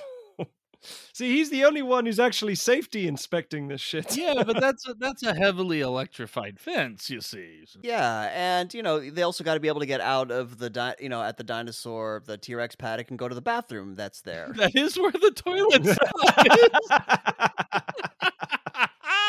and so while this is going on, they're stopping the program. Dennis Nedry is uh, very noticeably on his computer looking at the security camera by the embryo cryo storage, and we also get a get a shot of the the Barbasol gan. He brought some shaving cream to the office. Nobody apparently asked him about it. So they find a tranquilized Triceratops that's just breathing heavily, and it's another moment of wonder in the film because you know this was Grant's favorite as a kid. Like, I get it, man. I mean, I kind of get it, but also the absurd lack of compassion. We've got a tranquilized sick animal on the ground, and he's just like laying on it to have a bit of a fun ride while it breathes. Yeah, the listen to it breathe. Oh, it's it's a sweet moment. It, it's they somehow make it incredibly sweet. What I don't understand is how is Ellie also a veterinarian? That is a great question because she now. She's a botanist. Why does the park employee seem to know Dr. Sattler immediately and sort of hand her a flashlight and just say, What's your opinion, doctor? Because this paleobotanist who hangs out at dinosaur digs in Montana is also a well known veterinarian, clearly top of her field, that is recognizable on sight. a dinosaur veterinarian on top of that. Makes perfect sense. Basically, portray any scientist as an expert in all science. that is the lie that movies have told us: is that if a sci- if there's a scientist with with one speciality, they automatically know absolutely every science in the entire world. I feel like you're trying to insult Dumbledore to my face again. I think it's because like they're, they're trying to show that she's really smart, and again, this is part of the whole like strong, independent woman. But like, this is where like this is the moment that where it kind of falls apart because yeah, she apparently knows more about fucking like dinosaur pathology than this guy who literally works at the park, and that's his job. Yeah, I mean the the only side thing I could think of was because she's a botanist and this is an herbivore, and she poses a few questions, and he's like, "Yeah, no, we already accounted for that But she wants to check anyway because you know because we got to have that line that is one big pile of shit." But also, like, yeah, apparently she notices that the eyes were dilated, and this dinosaur expert just hadn't fucking noticed the eyes were dilated on this Triceratops. That's I uh, think he's just indulging her. You know, um, Hammond must have put the call out to just kind of make these people feel good and that they know what the fuck's going on because the guy clearly mentioned the special tranquilizers that they used so he'd be aware of you know whatever side effects would be happening and the fact that this is a recurring condition that happens every six weeks like he, he's just like yeah this is a thing that's been going on we haven't figured out why but get back in the cars like what are you doing out here yeah. So basically, yeah, we got the you know she wants to investigate the poop, and we get that line, and again, this is one of those memed to hell moments. Jeff Goldblum just takes a look at the giant pile of shit, and he goes, "That is one big pile of shit." Yeah, my note for this is the summary of the rest of the Jurassic Park franchise somehow made it into the script of the first movie. Yeah. And as if to make that point, there are actually several different sized giant piles of shit. Some are greater piles of shit than others, is what I'm saying. And they must have been scooping this for weeks because it's bigger than the Triceratops. yeah, seriously. so, do they just like travel around this open range area collecting the shit and piling it up in this one area? In the poop giant pooper scooper. Snow shovels, maybe, you know. So, anyways, they get back in the cars. Ellie's gonna stay with the the scientist dude, and he'll drive her back to the visitor center. And the sto- oh, they have to get back in because there's a storm coming. so yeah, back in the control room, uh, Nedry's running out of time because the the boat might be leaving soon. He's talking to the, you know Dodgson's guy on the boat, and he's like, "Yeah, you know, Captain says we gotta go, we gotta go." Quick shout out to the guy he's talking to on here. This is the cinematographer of the movie.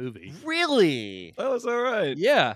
And he is the cinematographer of all time. Just look at this fucking movie. or Hook, or the entire Back to the Future franchise, or John Carpenter's The Thing, or Who Framed Roger Rabbit, or Apollo 13, or a couple episodes of the Book of Boba Fett. Yes, he's still working. This is the guy, man. This is like the Spielberg or whatever of cinematographers. Sorry, hang on. I'm just getting my jaw up off the floor. Wipe up the saliva. wow.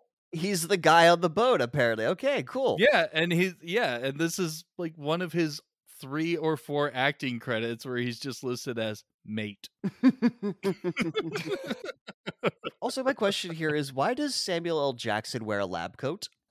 I still had a bit of drink in my mouth. and I literally said. that was a literal spit take. We got, we got, we got, ladies and gentlemen, we got him. Why is he wearing? He's wearing a Jurassic Park lab coat. But he still smokes cigarettes, so Yeah, 90s. Hey, when he says "hold on to your butts," I see what other butts is he supposed to hold on to? Yeah, exactly. but I mean, as we'll see, like you know, throughout the movie, he smokes it right down to the filter, man. He, he if spoiler didn't happen in this movie, he probably had another three months to live anyway. so now Nedry very suspiciously asks everyone if he can like get them for the co- something from the vending machines. Go to the vending machine. He doesn't want something sweet, you know, maybe he's gonna get something salty. And the dude who is obviously just in this for himself and hates everyone else and doesn't give a fuck what they think is suddenly just, hey, so you guys want a snack or something? I'm gonna go get something. Totally not suspicious at all. Yeah, and he's like, "Oh, by the way, um, you know, I'm gonna I'm gonna be uh compiling so the some of the minor systems might go off for like you know 15 20 minutes but you know nothing to worry about so you guys i'm gonna be i'm gonna be editing you know for like the next two weeks straight and you know some of the uh some of it will be ripped off from previous episodes. It may sound similar, but it's really different. You know, something technical. All right, Jules, no problem. Uh, pick me up some burritos while you're at it. Thanks. All right, and now it is on like Donkey Kong. He he he grabs he goes to the the cryo chamber because like and he's timed it out because you know the cameras are turning off at specific moments, things are unlocking at specific moments. Like he has timed this shit. He goes to the cryo chambers and you know he's putting all the little bullet shaped vials of dino embryos. But again, goddamn John Williams. Like it's almost generic spy music, but then when he opens these chambers, there's just that little extra music cue. It's, it's just so like good, isn't it? Oh man, all done with music, with with flutes and it. Oh. Pristine music. Yeah, so he's stealing the embryos, and uh, in back, they're back in the car, and it's just Alan Grant and Jeff Goldblum in the same car together. The kids and the lawyer up front, and so Jeff Goldblum's like, "Yeah, so uh, Dr. Sattler, is she uh she seeing anybody? And Grant's like, Yeah, motherfucker, she's seeing me. like, oh, sorry, my bad. and then the car stops, everything turns off, and I love this. Grant's immediate reaction is like, What did I touch? Yeah, wonder wonderful callback to the beginning of the movie. Very nice. And uh Jeff Goldblum's like, Oh Yeah, didn't touch anything. We stopped. Back in the control room, seeing that the fences are going off all over the park. Nedry is now in a Jeep and one of the Jurassic Park yellow raincoats, and he's going into the park. He's overriding the main gate. Apparently, that's the shortcut to the eastern side of the island to get to the dock. Yeah, that's. I, I was okay. Really, were like wondering why we don't really know the layout and like where the visitor center is located on the island or anything like that. And apparently, this guy who is at a workplace where you regularly have to get on ships is not familiar with the roads because when he knocks over a sign, he's not sure which way it was supposed to be pointing. Well, it's it's raining. Yeah, well, again, this is probably not the traditional route. He's taking a shortcut through the park. Except that the sign is pointing to the place he's trying to get to.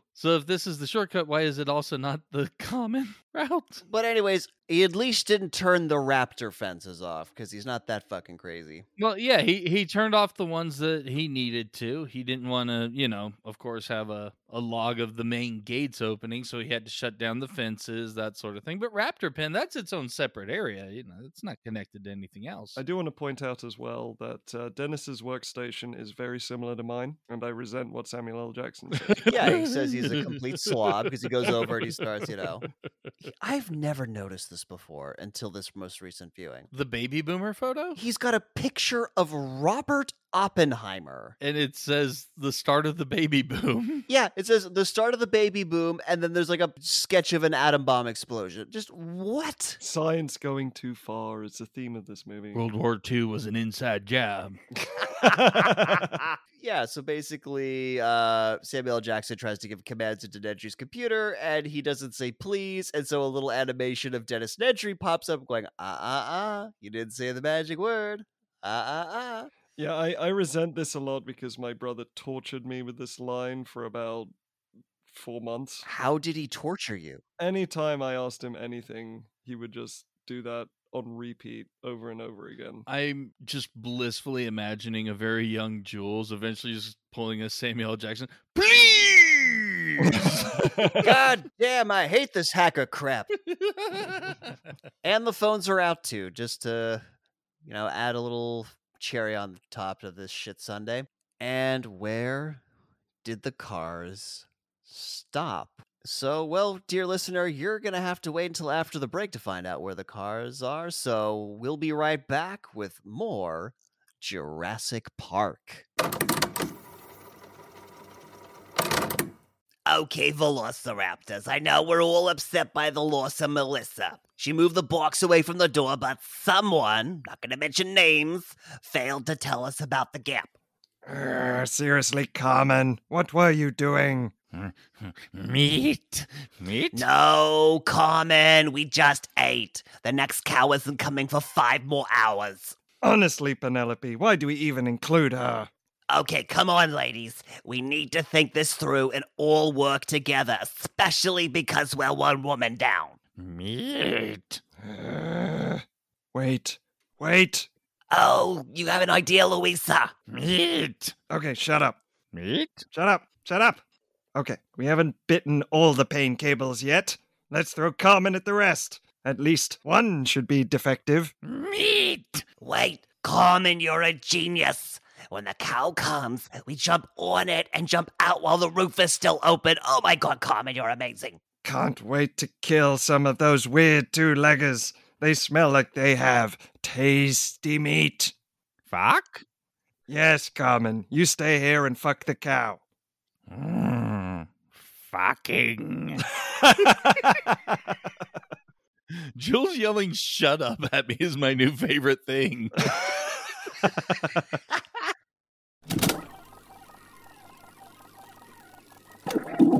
And we're back. We find out that the cars have stopped right in front of the T Rex pen. and here we go. One of the most iconic sequences in movie history. And it is so precisely gorgeous in every way. I it's it's it, for me I find it so hard even though it's got one of the most notorious uh continuity errors that we mentioned earlier. This is so beautifully built. The scene, the special effects, the characters, everything about it is just ugh. And do you know where they filmed this? This specific sequence was filmed on Soundstage 16 at Warner Brothers because it is still the largest soundstage, I think, in Los Angeles. And do you know what else was filmed at Soundstage 16? I was about to say I know a lot of stuff about the filming of this scene, but uh, okay, uh, what else? Uh, the Ghostbusters final sequence with Gozer was filmed in here. This is why I brought that up. Uh, a lot of Shameless was filmed in here. Actually, a lot of the the ins- the insides of the houses they just built them inside the soundstage, but also the boat in fuck the the George Clooney, Mark Wahlberg, Perfect Storm. They put the shit. They filmed the ship in this soundstage. I was really hoping you couldn't find the word for Titanic. What's that boat? You know, it sank. I do know the famous the famous story about the animatronic tyrannosauruses that um, they couldn't get wet, so they had to have umbrellas over them. Every every scene with a tyrannosaurus, they had to put umbrellas over it because These things got wet and it would absorb the moisture, so then they became too heavy and wouldn't operate properly. Huh. Another thing that happened is that the material they were made of, as they absorbed the water, they would deform, you know, and like swell and change their shape. And so the digital model for the T Rex had to be reconstructed because the physical one that they had worked off of to build it was now like a lot thicker. Huh. and they had to go back and remake it because it wasn't as simple enough as to just like you know inflate the frame skeleton or something like that at the time they were creating the technology that they were using so they had to rebuild the fucking T-Rex. Wow, that's crazy. Well, building up to the T Rex showing up in this infamous scene, uh, Timmy finds some night vision goggles under the seat? Why are there night vision goggles in these tour cars? For a suspenseful POV shot. yeah. Okay, yeah, I- fair enough. For for a reason of why are they there for on the tour? Yeah, go fuck yourself. I I will go fuck myself. and then we get the iconic water glass tremors. I don't know why there's water cups on the dashboard, but that kind of doesn't matter, does it? Complimentary bottled water wasn't that much of a thing, and you had precedent because of the chaos theory demonstration. We've already established that there's water cups. That's true. Okay, very so true. well made. The way they did that beautiful effect is probably common knowledge at this point, but they had speakers underneath these glasses to make that perfect ripple. Yeah. They had speakers underneath, and they were hitting. I believe it was a bass guitar to make the the particular frequency for the water to do that. Yeah. So it starts with those beautiful tremors. so beautiful. Yeah, the it's both it's the and well in the movie universe, it's the force of the T Rex walking, just reverberating through the ground. And I want a pin in that. Uh, we we putting in putting a pin, putting a Millennial Rewind branded pin right in there. And then we ca- we have Timmy looking out with night vision goggles at where the goat was, and the goat is gone. And everyone else can see that clearly through the tropical storm downpour in the middle of the night. Okay. And so yeah, Lex is like, "Where's the goat?" Thud. Just a goat leg on the the upper window, like the ceiling window. Scares the shit out of all of them. And the audience. and you just see the T Rex fingers. oh, it's I gotta say, like, as effective as that was now, those really didn't look that good. But like just a moment afterwards, you don't even cut away. A moment afterwards, you see the T Rex head through the trees, and that is still so fucking powerful. It really is. And then just the swallowing action, the sound effects, just. You cut away from it, and just the wires of the paddock just flying away as they. Doesn't the lawyer run for it first? Uh, the lawyer does run for it first, Like he matters. Well, we get another beautiful comic moment. When you gotta go, you gotta go. and Lexus starts figuring like he left us. He left us. You hear the swaying, just the the creaking of the metal poles that were holding up the wire. It just it's so fucking good. I really appreciated how long this took. Oh yeah, you've seen the monster. Uh, you're so used to okay we've seen it and now it's gonna come out and roaring and tearing shit up and it just slow burns you. And even when the t-rex walks out it's just looking around it's nudging stuff it's inspecting you know it's yeah it's following the flashlight it's you know this and that. And god it probably had to have been at least a good minute minute and a half and then you get that goddamn roar One of the most iconic moments in movie history. It really is. It sold so many sound systems in 1994. So many home theater systems. And then, of course, we get the Malcolm line. God, I hate being right all the time. Amazing. so good. Oh god, they do not make movies like this. Anyways, terms of panic responses. I get the lawyer. I get him being like, "Nope," right into the bathroom. I get it. This panic response I do not get. She literally somehow knows that there's an emergency kit in the trunk, right? Goes into the emergency kit, opens it up, takes out this hulking ass flashlight and just starts shining it through the window and attracting the T-Rex over. I, I kind of get the latter part. Yeah, it doesn't make sense that she would just know there was the emergency kit there and dive right for it. But had she known about the big ass flashlight, well, now there's something scary out in the dark. So I would get the irrationality of let's shine a light and try and figure out where the fuck it is.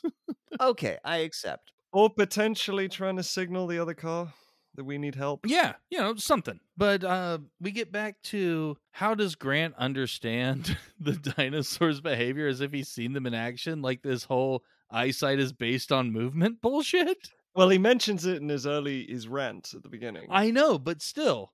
How how is it that a predatory animal would not be able to recognize things unless they were moving? That doesn't even follow. It's true. Yeah, yeah. It's is basically the whole setup is that you know the T Rex is looking at the their car. Grant says, "Don't move." The flashing light creates a lot of movement, so the Tyrannosaur lumbers over to the when the door is still open. Such good suspense. Oh my god. Just like it's like and So Timmy does what he can, and he slams the door, and the Tyrannosaur's head just sort of jerks down. Oh, my god. How much did they have to rehearse that for when he pulls that shut to drop that fucking rig for that T Rex head? I just like uh, the, speaking of like detail and the amazingness of this scene when the T Rex head comes down and like into the flashlight light and you see the pupil. The pupil dilate, Well, not dilate, constrict. constrict. Yeah, sorry, constrict, and then yeah. Just fucking great. That is surprisingly simple. That's all right. Uh, so the best way I could describe it is if you imagine the the pupil like you have a black ball to make that, and so drop that into a yellow like stretchy sock or say like a nylon stocking that you've cut a very small hole in the end. So that's it when it's constricted. So then if you put your hand like at the back of the ball and kind of pull on the stocking, it's going to stretch back against it. So that's your dilated eye. So you have that tension on it and then when you drop it down the light beam, you release that tension and the hole becomes small again. Ah. I mean, you know, they used you know, silicone and all these, you know, much more expensive materials, but that's the concept of how that was pulled off. Just a great detail honestly now a- as it's kind of like sh- it starts to shove against the the car and there's screaming and there's yelling and then we get the infamous head crashing through the top window panel on top of lexi and Well, it was yeah. Tim is basically finally getting the point. Just turn the light off, and she's like, "I'm sorry, I'm sorry." They struggle with it. Yeah, they they turn on and just simultaneously look straight up. Smash! It comes down. I was just old enough to enjoy the fuck out of how scary this was. Like I didn't wind up having bad dreams or anything from it. I just loved it. I had terrifying dreams. how were they not crushed though like somehow they go from sitting to like having their legs and hands up pushing against this glass the T Rex's jaw is barely able to move just because of the constraints of the car. And so that would allow me to believe that it couldn't press down as much as it would want to, just because its snout would not fit. That's the best I got. Yeah, fair enough. So finally, it starts to like it flips the car and attacks one of the wheels. it basically decides to tear it to shreds at this point to get its meal. Rips a couple other parts out of the underside of the car, too. Not just that tasty, tasty tire jerky. this Tyrannosaur scene is brought to you by Pirelli.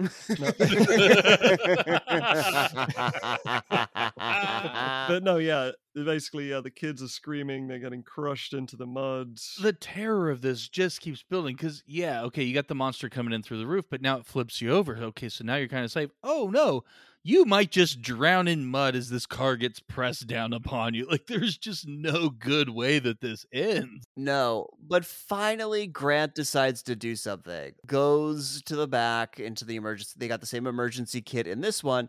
Instead of pulling out a flashlight, pulls out a road flare. And Malcolm cleans the front of the now by now very sweaty. something just so goddamn funny about that I know. Uh, so Grant goes out with his flare, gets the, the T Rex's attention, like, hey, hey, hey. And the T Rex just kind of like follows as Grant is moving the flare from side to side. And yeah once- like he's standing there with a tennis ball yeah First he roars as so he's definitely got the Tyrannosaur's attention. And then you just see Grant swallowing a massive lump in his throat and then basically waves it left, right, you know, to get yeah, as you say, like a dog with a tennis ball. but very uh conscious of his movement or i should say lack thereof like it's very much focus on this flare and then does a fling and kind of like holds pose and then jeff goldblum has to go and fuck it up by lighting his own Yes. flare this T Rex was about to run back into the paddock. yeah it had already started on that path by the time goldblum jumped out of the car i mean he lit the flare before he got out of the car so i mean he kind of had to do something with it. Yeah, it so he gets out and he's like, hey, hey, hey, follow me. You, uh, Grant, get the kids. Like, I'm going to be the hero. And Grant's like, I was just about to fucking do that, man. I had the situation under control. And freeze! Thank you so much for bringing your own little bit of chaos into the situation. Mm? Eh, eh. Instead of freezing, as Grant tells him to, he starts running with his flare. Then the Tyrannosaur chases. He yells, Get rid of the flare. He throws the flare, but he keeps running. So the Tyrannosaur goes after him. Yep, and chases him to the bathroom, crashes through. I, I don't know what the hell happens with Malcolm, but he like gets flung to the ground. Yeah, the tr- the T Rex now thinks it's a bull and just kind of like flips him, That's true. but manages to break open the you know the wicker. oh yes, the wicker bathroom. Leaving nothing but lawyer on the toilet. And quick question: Have we seen enough of the lawyer to realize that he's been wearing shorts this entire time? no, we have not. It is, this is the shorts reveal in this moment. Because every time when I was younger watching this, I thought like, oh wow, he actually had to go to the bathroom. He's sitting there with like boxers or something. But no, they're just shorts. But he was wearing the rest of a suit. What the fuck, lawyer? That was exactly what I thought as a kid. I thought he actually needed to go to the bathroom initially. No, I, I think he ran out of fear. But once he got in there, you know, just Once he got in there, it's just like I had to go. And so the lawyer basically gets killed because of Ian Malcolm's hubris. Well, that plus he's he's straightening his hair. Oh, yeah, well, yeah, well, he's trying to wipe, the, I guess, the rain out of his eyes. It's as... like, well, yeah, you're gonna be trying to be like, oh, what the fuck, and trying to fix your face whenever the room you're in just exploded around you in the middle of a tropical storm. yep, so he gets chomped off the toilet. I don't know why that line makes me. That's the best line. he gets jumped off the toilet. You never want to get chomped off at a toilet. toilet. Worst glory hole ever. People are you're supposed to think of him as like this coward who ran away and didn't take care of the kids, but come on, fuck them kids. What? I'm supposed to just like sacrifice my life for some other people's fucking kids? Fuck out of here. He's obligated not to leave the door open and basically say, "Kids first. I'm going to hide in the toilet." Okay, fine. He should have closed the door. That was a dick move. I will, I will agree with you on that one. Yeah, seriously, the rainwater getting on that, you know, upholstery and stuff in the car, that's They probably spared no expense on that upholstery. That is probably like veal leather or something, you know. seal veal. Seal veal. Back to the car. They're freeing the kids from under the seats. He manages to get Lex out. but Tim's got his feet stuck under like the, the the the seats are pressing down into the mud and they've caught Tim by the ankles. But something else has happened as well once Lex gets out. Uh T-Rex is back. Back again. Guess who's back? Tell a friend. And she screams. An amazing scream, by the way. She is a really good screamer. And Grant, like, you know, hand on, hand on the mouth, like, Shh, can't see us if we don't move. And we get this really tense moment of like the T Rex swinging his head, trying to find them. Two things. How the fuck did it not smell it when it got close enough to blow Grant's hat off with his fucking like nose blast? I actually have an answer for that. Okay. I think it sniffed right next to them and exhaled. I still don't buy it. Not for what has been established as a predatory animal to not have some sort of sense of smell like that. No. Even with the rain and the mud. No. And two, it's raining, right? Yes. well noticed. So surely the raindrops hitting and bouncing off of Lex and Grant would create movement that it could see and it would just chomp them. Yeah, but that would still just be like a shape. I mean, it's not like a T Rex knows what people are. Well, he's clearly trying to eat them. I mean, I think the idea is basically y- you don't run away because you look like prey, a bit like a bear, which is kind of what I get, except it was a bear without a sense of smell. because they wanted that beautiful, suspenseful moment with the T Rex inches away from the Yeah, it, it's great for a moment. Otherwise, it makes no goddamn sense. Let's just get to the plot hole, please. Okay. It starts to spin the car around. And to avoid getting crushed by the car or like running past the T Rex, they are now in a magical pit that has just fucking appeared. In case you thought that the goat platform was a bit of a fluke, when the T Rex emerges from this pen, you clearly see that its foot is like right next to the wall and then it casually steps over it. Would anyone like to do an estimate of how deep this thing is actually at this point? 40 to 50 feet at least. I mean, it's like a dam. It's like a dam. It's a sheer drop down a wall. Grant and Lex have to hold on to wires that are like, you know, flopping off. Well, they also have to like get over to another one before the car crushes them as the T-Rex chucks the car over the edge into a tree. Dude, I was looking for the seam here and I couldn't see it. I, I thought it was going to cut away or something, maybe as the car was just starting to come down. But no, it rushes right past him. And it looks like it was all done together. Them grabbing that other cable. And I don't know if maybe that was the cue to cut it loose or, or what. But it looks like that was all done in one. So yeah, it, but it's really crazy because uh, Tim died in this fall, and then this movie took a really dark turn. He just got crushed to death from the force of the impact into the tree. It was like, I think that you're underestimating just how absorbent trees are. I, thought you were about to say how absorbent children are. How many times have we seen trees save characters in movies just through the power of branch catching? They're downy soft. I mean, if I could replace my memory foam mattress with some lumber, I would just be all for it. John, we will take you to Home Depot. We, we will make this happen. But no, not really. No, he does not die. He will survive this. Uh, back in the control room, Samuel Jackson has to explain how you know explains how badly Nedry's fucked the system. He cannot get Jurassic Park back online without him. So Hammond asks Hammond asks Muldoon to get a gas jeep, go out and save his grandkids. Fuck the rest of them, by the way. Just go save my grandkids. And Ellie goes with him to make sure that he doesn't just save the grandkids. Or no, it's I think it's like her just being a badass. Like, like I'm not going to sit around and be passive. I'm going to chip in. I'm going to go into danger too. It's a bit of I'm not going to be passive, and also uh, there's someone out there I care about. Yeah, I am someone who's willing to do it. Again, this is how you do a badass female character without insisting upon yourself. Look at this movie, Hollywood.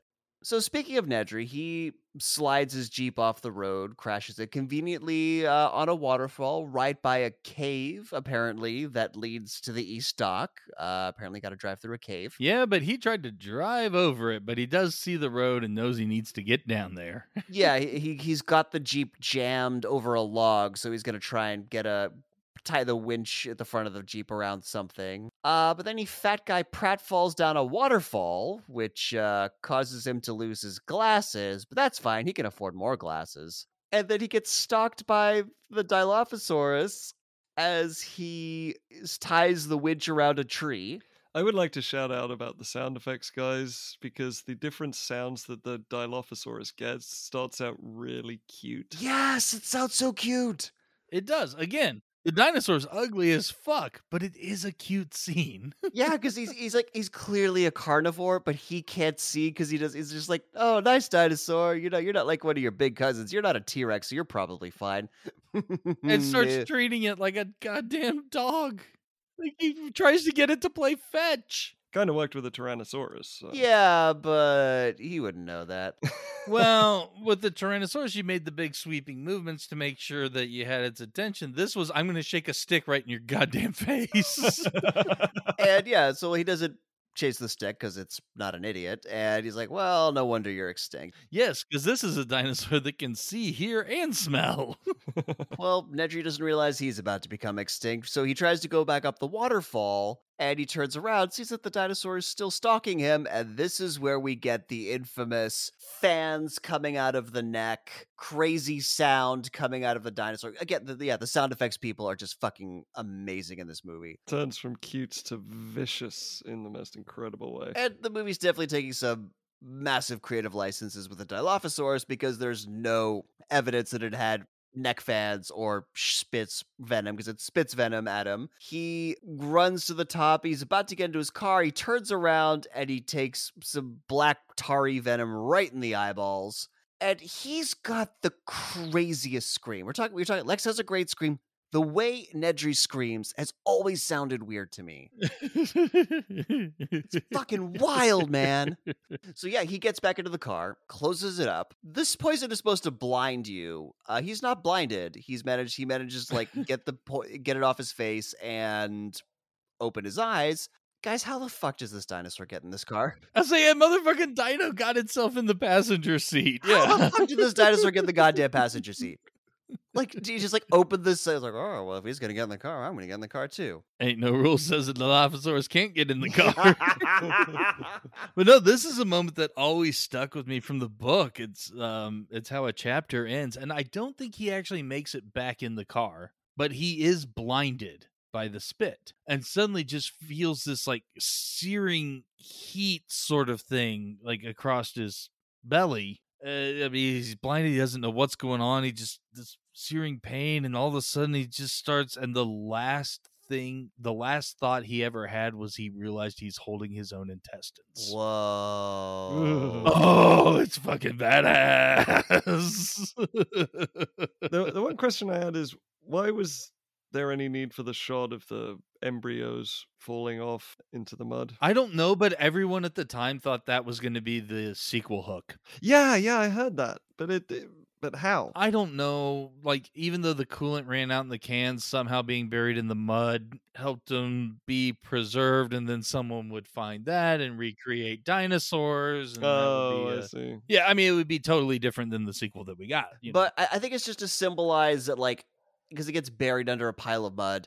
I think it's just to symbolize like how it was just for nothing. Like he died for nothing. Like all this effort, all this thing was just like such a waste. Back in the T Rex paddock, uh, Lex is freaking out about how the lawyer left them, and Grant's like, "No, it's not what I'm gonna do. I'm gonna go get Timmy out of the tree." Climbs up to Timmy, who's not dead. Um, he's just huddling in this vertical car, just huddling on the dash. I guess is where he his butt would be. And as Grant goes into the car to try and get him out, he moves the steering wheel, which turns the wheel, eh, which was essentially pressed against a branch and holding the car up. It's now not being held up. So as they start going down, they realize that the car is collapsing down the tree. Yeah, my note is the tree has incredible timing. Very dramatic timing, yeah. This is something I've never because this this like now it's a race against the car down the tree. Why don't they just climb around? Yeah, no, this this got brought up plenty of times, and it's you know for the thrill, rule of cool. And Spielberg literally acknowledged this and was like, "Yeah, I just always find it funny to have really smart people do really dumb things."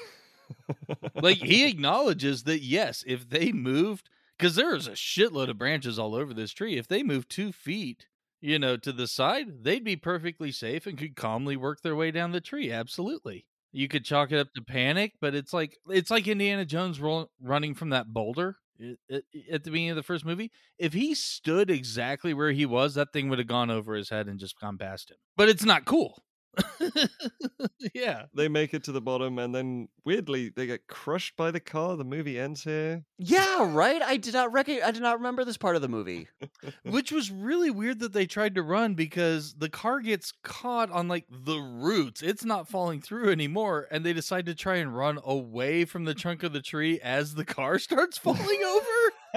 I mean, an- another example of, you know, a smart person doing a really dumb thing, but still. And speaking of amazing composite shots, this is one of those amazing composite shots because obviously they're not going to really have Sam Neill and Joseph Mozzarella. I forget the last name.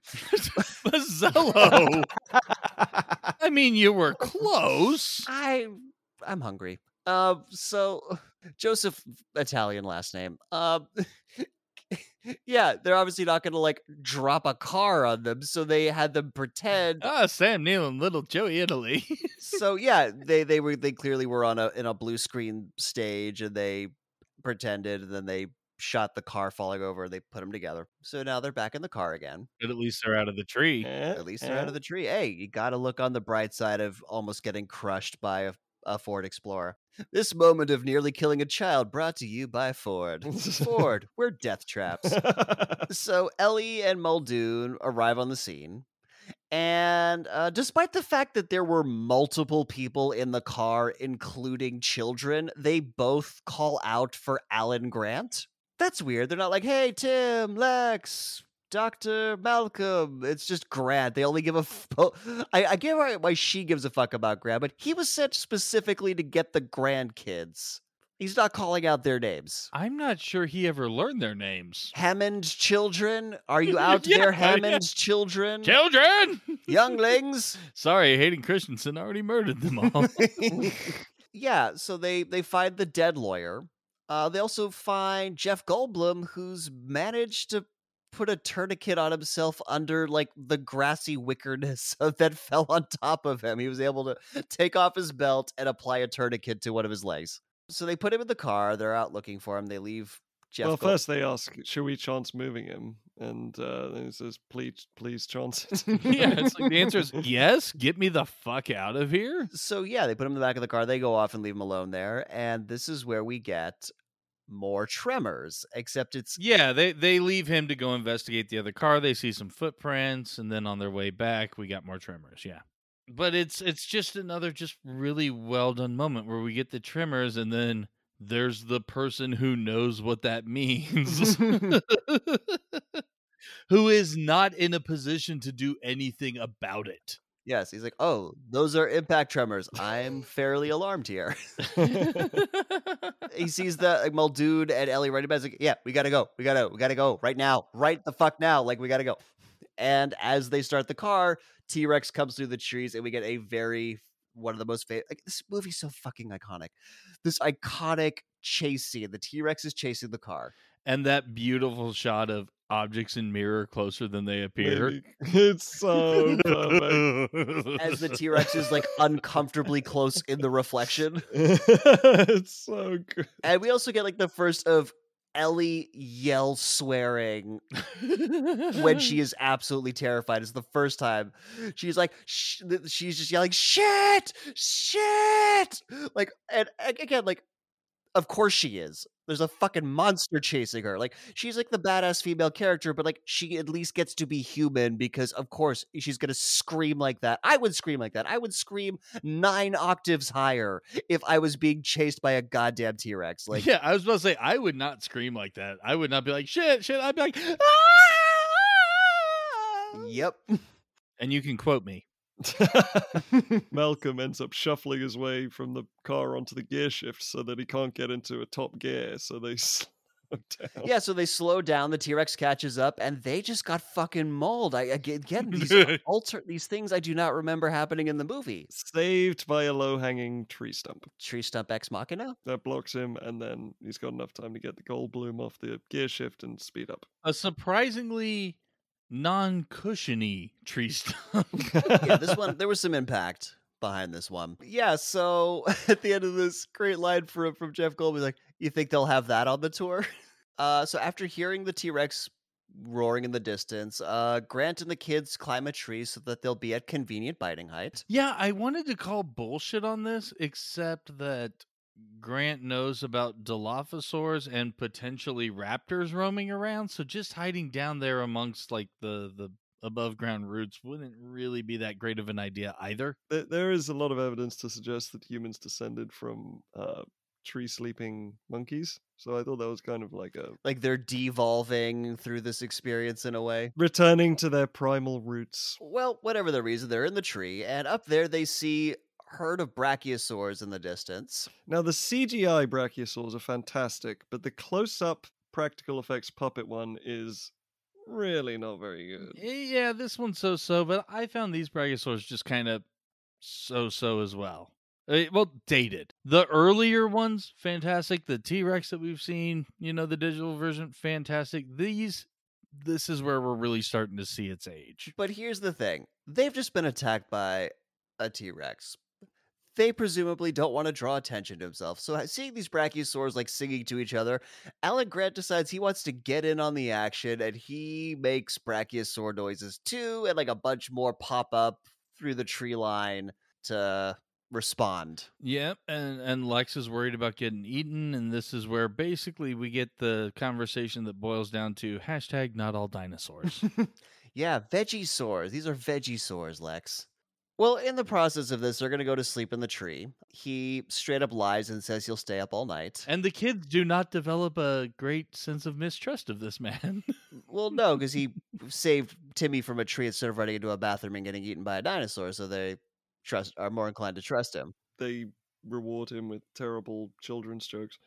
Um, and he throws his raptor claw away. Yeah, the sim- the symbolism, of course, being like this is the thing, this this sharp, pointy part of himself that he used to terrorize the child earlier. He's letting go of that side of him, and he's embracing his paternal side. I, I always assumed he's giving up his career to become a daycare parent for the rest of his life. Hard to do that with a raptor. There claw. is actually a strong case for that. Back at the visitor center, the movie shows us all the awesome merch we can buy once we leave the theater. Got to get that branding in, and I got to say, it worked. Spaceballs the lunchbox. Spaceballs the board game. well, I will buy your shit if it's a good movie. Oh, I I will still buy Jurassic Park shit. Like I hate merchandising and like cyn- like cynical branding and well this brainwashing children. I will I will buy Jura- gladly buy Jurassic Park shit. And ha- Hammond is having a a sad lonely ice cream party in the in the dining room. uh and Ellie joins him and apparently gave Jeff Goldblum a shot of morphine because apparently being a paleobotanist qualifies you to administer a potentially addictive and or lethal painkiller. I like to think she's just a she's just a morphine addict and just had some spare hair. yeah, it wasn't the park's morphine, it was her personal stash. Wow. she got that shit through customs. So Hammond is now wistfully talking about a flea circus he opened. So he heads a fucking genetic engineering company, but his first thing that he ever opened was a, a flea circus, an illusion. Yeah, he's a piece of shit con man at heart. And I love this scene because again, with Richard Attenborough, you still just love him, but I mean this really just exemplifies everything that he's all about. It's all about appearance and just how incredibly shallow he is and how he'll just and he has no problem, you know, uh, uh, manipulating people to show that he's this wonderful amazing person who can perform these wonders and yet he's just a con man. I love this scene. This is honestly, despite all the thrills and action and great stuff, this is actually my favorite scene of the movie. yeah, as a as a con man wanting to be genuine. There's a bit of that, but he just can't let go. Yeah, he he talks about how with Jurassic Park he wanted to create something that wasn't an illusion. And my note here is, "Aw, poor billionaire." we, we get the spared no expense again because of the the ice cream being so good, but he has what like five or six different tubs of ice cream. well, because the power's out and they were melting, so he might as well just eat them. No, it's that loss of the image. Everything is melting, everything is going away, and he's gonna hold on to anything he can. It's fucking that is re- that is, brilliant. that is a great great interpretation here. and so again, but he- but he, continues with his delusion. He thinks he's going to get control back of this park, and he's going to fix all the things we're too reliant on automation. I can see that now. Next time, everything is and correct. Ellie just tells him to sit down and shut the fuck up and eat your goddamn ice cream. It's so good. She's like, yeah, you never had control. The control you thought you had was the illusion, and the only thing that actually matters now is the people we love. And at some point when he like still thinks he's going to get control back, he has this gr- line here. He says, "Creation is an act of sheer will." And my note here is that sounds like something Hitler would have said. Well, I wouldn't go that far. it just sounds like a billionaire phrase. There's some something Steve jo- something that Steve Jobs might have said. Say a truth and then make it so, or something like that. That's what I have on my spirit board that I send out into the ether and make it be. Guys, we need to create a new uh, game called Hitler or Billionaire. did it, did Hitler say it or did a billionaire say it? uh, well, anyways, speaking of brachiosauruses, I don't think that was a terrible segue, but I'm still going to run with it because uh, they've woken up the next day and a brachiosaurus has come to their tree. Uh, Lexi freaks out. No, it's a vegisaurus. Relax, you know. And somehow Timmy deduces that this fucking thing had a cold. Yeah, I guess it's a bit red around the nostrils, you know, because of how well Brachiosaurus can rub an itch on the top of their head. Maybe. Well, we know how soft the trees are, so he's probably just, you know, blowing its Oh, nose yeah, into there the you go. trees. Yeah. And you know, even the softest tissue is going to rub you raw at some point. And uh, Brachiosaurus sneezes on Lexi. Gross. Ha ha. Because she was finally being nice to it. Attempted kids joke right there, which I don't think landed. Well, we're no longer even as a kid. I didn't. I don't think I cared for I this. don't, yeah, I didn't. Yeah. So about on the gr- back on the ground, Timmy's like, "Great, now she's never gonna come out of her room. She's never gonna try anything new. She's just gonna be a computer nerd." And she's like, "No, yeah, I'm- this is where we learn about her supposed hacking skills. yeah." She's like, "I prefer to be called a hacker. Don't dead name me." Um, so the fucking audacity of this kid to call her a nerd when he has encyclopedic fucking knowledge of dinosaurs and not even dinosaurs, archaeologists. So Grant finds, surprise, surprise, some dinosaur eggs. What? They can't breed, they're all girls. Dinosaurs. Yeah, they find some dinosaur eggs. And life found the way because basically he's like, oh shit. Um, now because he's, you know, here's the thing. I feel like paleontologists have to have some solid biological knowledge. So like I, I get why he would Yeah, I would imagine so. so he's like, "Oh shit, yeah." So uh, some West African frogs are known to spontaneously change sex from male to female, or vice versa, in a single-sex environment. Shit, life found the way. And my thought is, hang on, these fucking geneticists who are sourcing frogs to fill in these gene sequence gaps wouldn't use the fucking frogs that can change sex when they're trying to use single sex as a as a security thing. That's a giant fucking oversight. That's what happens when the corporation just gets too big. You can't have that communicate. You can't have stable communication between See, between this departments. is before Slack. Okay, you know, it was paper memos and not everyone got the memo. Yeah, man. The, the not everyone got the memos. I don't know if this is correct about certain frogs or not, but it does happen in nature, specifically with clownfish. yeah, clownfish, they, they do change. In fact, it's the alpha male that changes to a female. Yeah, so watch out if we ever talk about finding Nemo because Nemo's dad would suddenly become his sex partner. Just saying. Are oh, you man? that is enough- a scientific fact. it's very true. Listen, guys, are you man enough to be a woman? Nope. nope. Multiple orgasms sound great, but I am not down with uh, going through menstruation. Sorry. Contact me another 15 years. I'll, I'll, I, I would be in the throes of menopause. We'll see how it goes. but, you know, John, you, you're always in menopause to me. that's man. Thank you very much. Yeah, mm, man. er. Cut to a magnificent open shirt reclining Jeff Goldblum in the control room. There was a long gap between whenever I would watch this movie because I saw it a lot when I was a kid, and then somehow like just this trend of sexy Jeff Goldblum specifically from this movie happened. I was like, "What are you talking about?" And I watched. I'm like, "Okay, I kind of see what you're getting at." he is the only character who's truly objectified in this movie and this is it. And so hammond's like look we got we got to do a hard reset get rid of whatever nedry did with the system and samuel jackson's like nope you can find somebody else. I will not do it. We have no idea if the shit's going to come back on. We might just make things worse. I really want to know what Sam Jackson's idea of worse is because all of the security systems have failed. they still got lights on but they have no way of communicating with the outside world other than we will learn walkie talkies, but that's not really going to do much for their situation. So, really, apart from having some lights, I mean, the rest of the power's out. The ice cream's fucking melting. yeah the ice cream should have put them over the edge if we're being honest so, how much is it worse? I mean, seriously, you got to try it, man. Just turn it off and back on again. Muldoon brings up the lysine contingency as like so basically they have to they they genetically engineered the animals to not produce this particular amino acid lysine and so if they don't give it to them they die so that's to prevent them from getting off the island.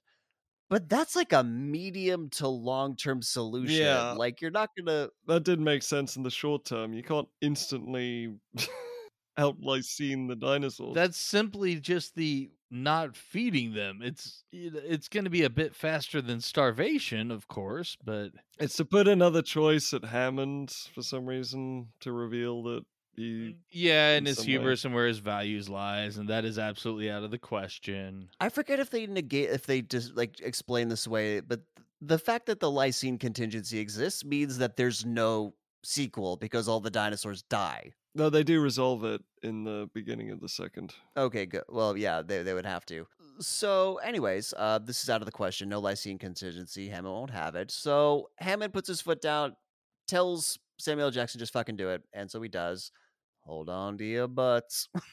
shuts, shuts everything down, turns them on again, and the lights don't come on because, as we'll learn, the circuit breakers were were triggered. But a computer is ready for access? Yeah, one computer is magically immune to electricity not being on. To tell them that the system's ready. Which means that we have to cross the grounds to flip circuit breakers? like, what the fuck, movie? I love you, but what the fuck? Yeah, he's got to go to a maintenance shed on the other side of the compound, and that the, you just got to turn him on, give him three minutes, he'll be back.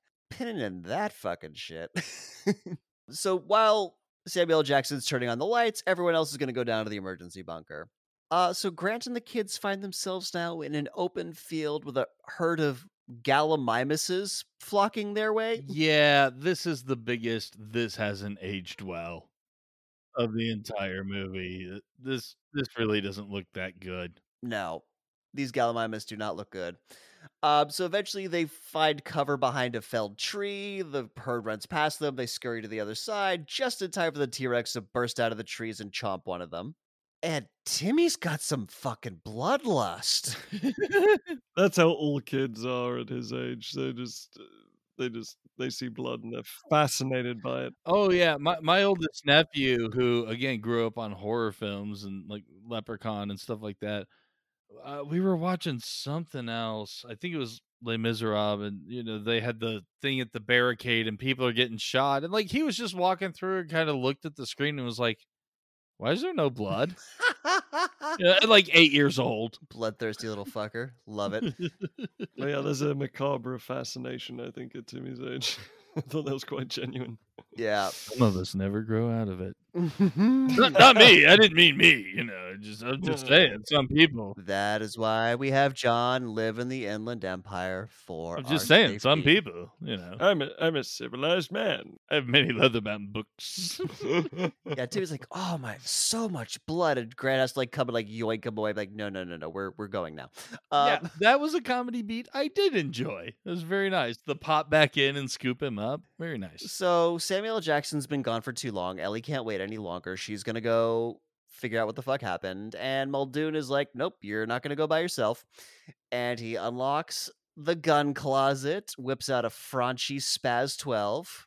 Fuck yeah, one of my favorite movie guns. And then we get misogyny. Yes, we get misogyny, but we also get the great comeback to misogyny because Well, well, first, first Hammond drops the schematic on uh, Malcolm's leg, which I thought was such an ass.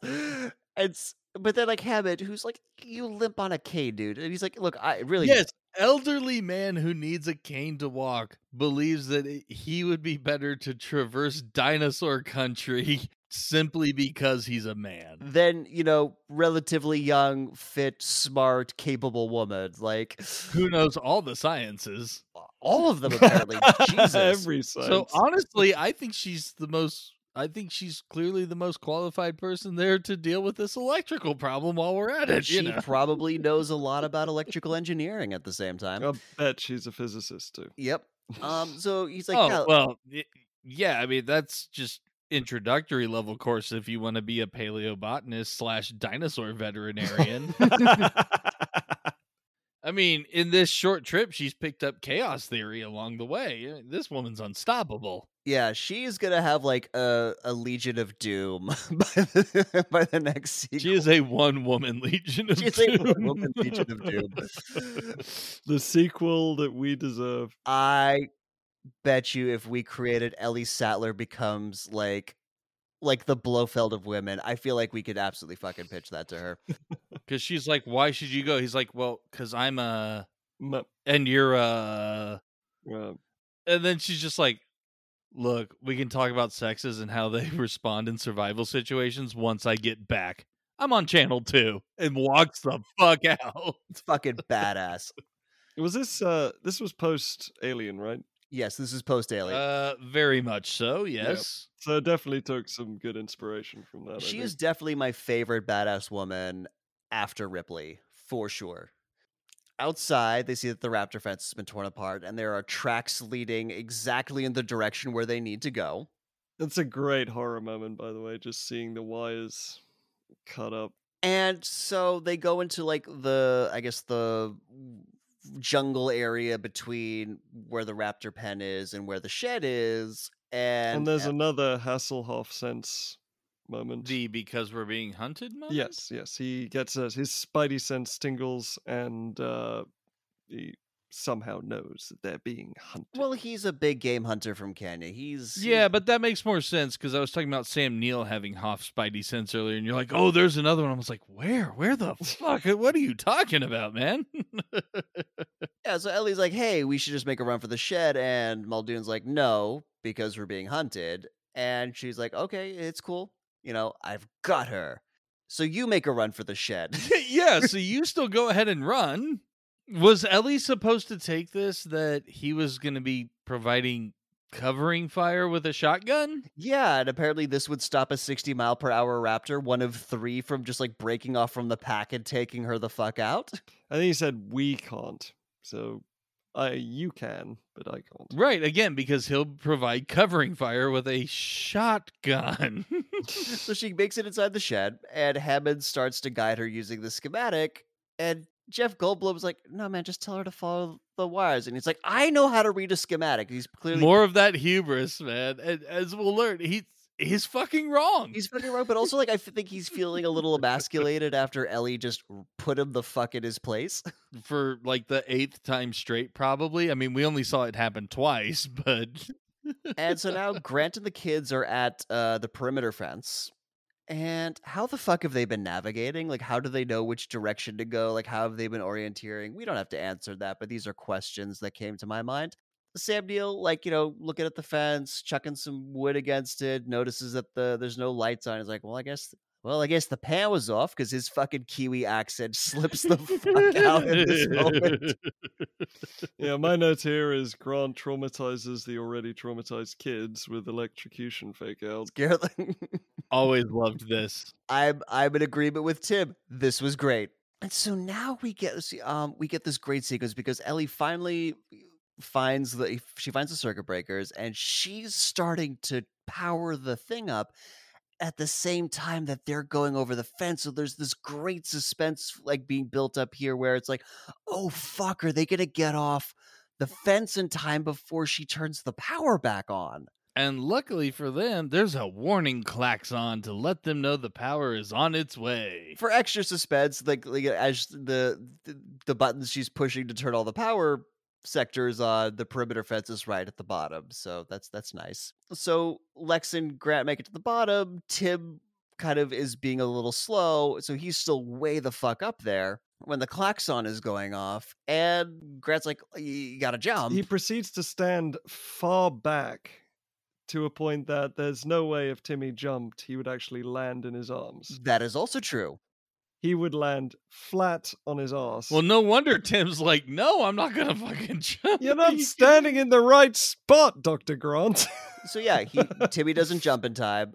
He gets electrocuted, falls twenty feet to the ground, and uh, between the electrocution and breaking his neck, he fucking died again. It's- Crazy. it's- I, I can't remember. I do not remember him dying three times, but it's it just happened, you know. Tuck and roll, unconscious boy. Tuck and roll. So power's back on, and we get a raptor jump scare inside the shed. Uh, Best jump scare ever. it was great I have never I have never seen a better jump scare than this. because it, like, you think it's a triumphant moment. The music is telling you it's a triumphant moment. Ellie's like, "Mr. Hammond, I think we're back in business." Brawr. Horror movie. Wrap the head out of the wires. Oh god. And then right afterwards, we get the best full scare ever. Because it turns out to be a real one. Yeah, so she like runs through the a door, she closes the door, relaxes way too quickly. Apparently, she forgets there's a fucking raptor on the other side of this like fence door thing. A, a hand lands on her shoulder, and she thinks, "Oh, Samuel Jackson, I'm so glad you're behind me, and not just your arm. Oh shit, it's just your arm." but the fact that they're both back to back as well, just and also more just Ellie like screams swearing during the sequence. It's amazing. Yeah, so she runs. Why does she have a limp? At this point, like from this point on, she has a limp. Like she limps down the walkway as she runs up to to the outside. Like something like how did she get her leg injured?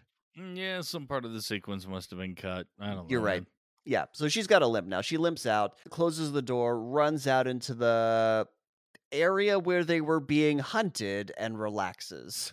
So now Muldoon is hunting the raptor, and he thinks he's got the one. And this is where we get the callback I'll to Gr- that's because he was not there in Montana at the beginning of this for his raptor hunting lesson. right because it happens exactly the way Grant described it to the kid. He thinks he's going to get the raptor in front of him. A raptor peers out of the bushes to the side. And again, one of the most iconic lines in the history of cinema, not just this movie, in fucking cinema. Clever girl. girl. And he try he tries. He tries to turn around and bring the gun onto the the raptor, but obviously too fast and he gets torn apart. Again, and his scream is weird too. Like I don't know how you're supposed to scream when you're pretending to get shredded apart by a raptor. It just him and Nedry's screams always sounded weird to me. At least Wilhelm wasn't there. and then a snake goes by, which is more potential food for the raptor, but the raptor doesn't even move. Yeah, the, the the the front raptor doesn't move. It's just chilling, like, "What's up, cuz?" So Grant CPR's Tim back to life, and they all make it back to the visitors center. Grant drops them off in the dining room. He's like, "Look, I'm gonna go find the others," and that's where Tim and Lex find a fucking breakfast buffet spread. Like, there's all these pastries and cakes and breads and salads. Just I was like, this is not confined to breakfast buffet. This is just a goddamn banquet. yeah, where the fuck did this come from? Because Tim hits up the desserts and likes at least, you know, she's got some fruit and some broccoli and stuff on her plate eventually. But then we get what can only be referred to as the jello shot. Outs, yeah, outside Grant and Ellie reunite, and then yeah, we get the Jello shot because they're e- happily eating their food, like uh, clearly fucking hungry. They haven't eaten since lunch, yes, the previous day, and then you see Lexi just looking in terror behind Timmy while the Jello on her spoon is just shaking. One of the most incredible scenes, sequences, then, because is the kitchen scene with the raptors. Oh my god! Every time I watch this movie, I think you know after the incredible Tyrannosaurus scene, I think I think, oh, there's this number of scenes that are next that I'm not going to be interested in, and then I remind myself of the kitchen scene is coming up, and I can't stop watching. So good. yeah, because you've heard about these creatures' intelligence. Uh, you get you know delivered as sort of a throwaway line of yeah, we'll be safe. You know, as long as they haven't figured out how to open doors, and then you see they have. But what I think really shows the intelligence best is, I mean, I guess you could call it a toe tap. The the raptors, well, the raptors know that they've ran into the kitchen area. They figure out how to come in, and you have that that very low close up of them walking, and then one just stops and kind of like click, click, click, click with its toe. Like of this shot here, you can tell that it's thinking and trying to puzzle out and work out what's going on. because yeah, we we first get the breath at the window, and then the the the opening the opening of the door, the fact that they're spotted, and in my opinion, one of the greatest sequences as after the raptor is inside is as it walks down, you see this beautiful shot of both the raptor's claws and the kid's hands in the same frame. It's so just muscle tensing. Oh my god. Well, and this is after it called like the first raptor calls the second one, like gets back up on its haunches and it makes this just blood curdling like grrr, grrr, like just calling out, and the second one comes in. So yeah, they're they're as Jules said, like they're they're crawling, like they're trying to crawl away from the raptors. The raptors are walking in the opposite direction.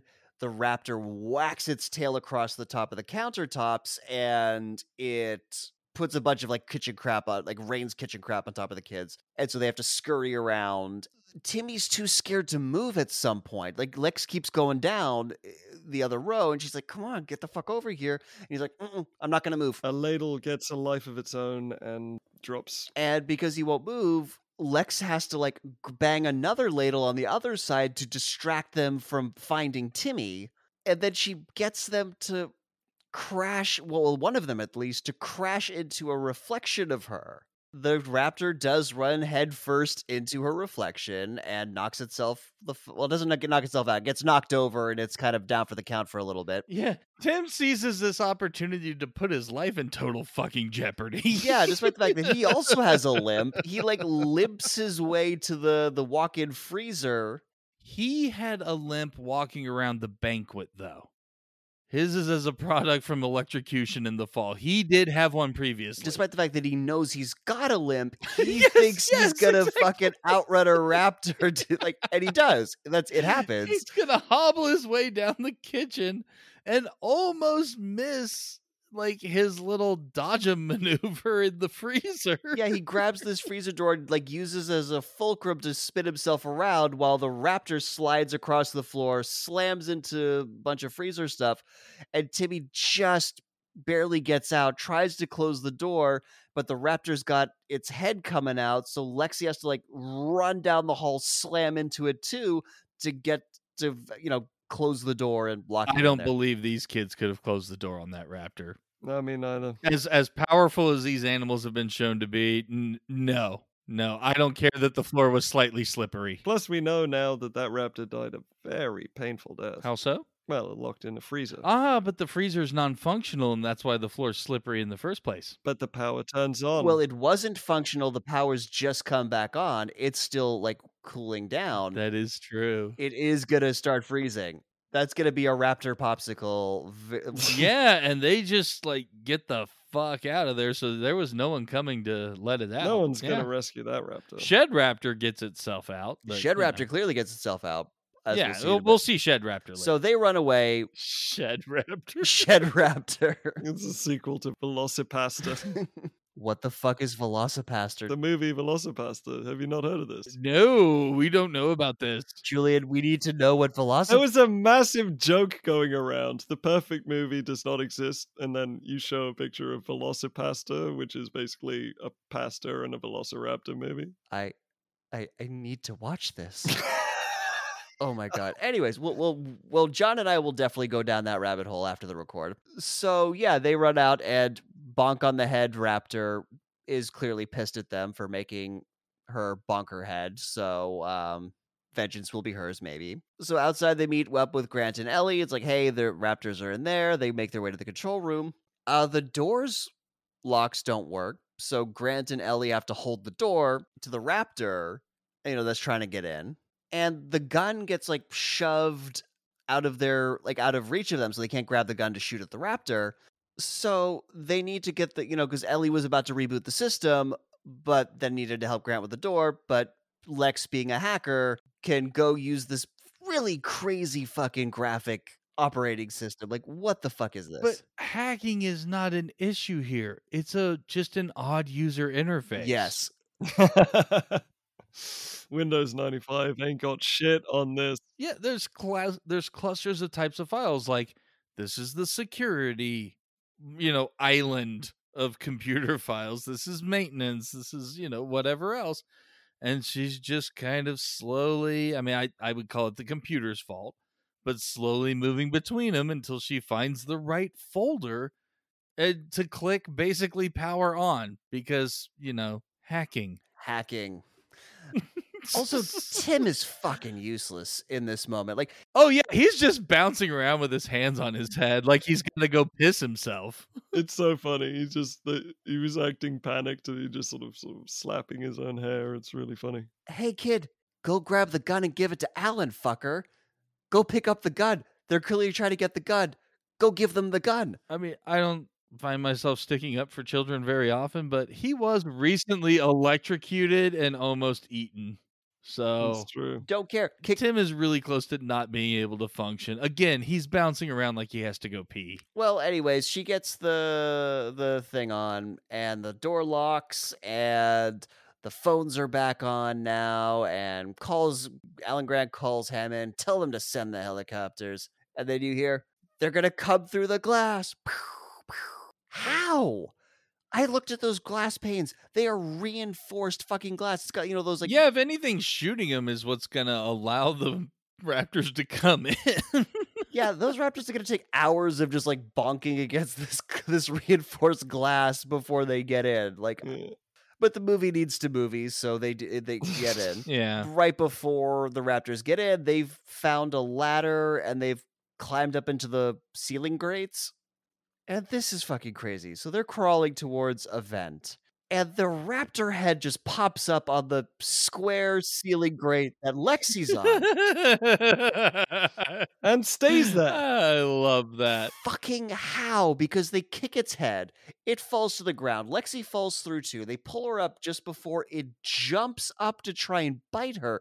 So if it needs to jump up to try and bite her, how the fuck is this thing getting through the ceiling? How did it suspend itself up there? There was a ladder, and when it got kicked, its falling body knocked it far enough away that it was no longer in the shot looking down through the ceiling.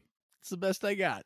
By the way, very decent CGI work here on Lex. S- eh, Clearly decent because I never noticed it. Yeah, no, that was a stunt woman, but there's that moment where she's hanging where she looks up and they had to put the actress's face on the stunt woman. Get the fuck out of here, huh?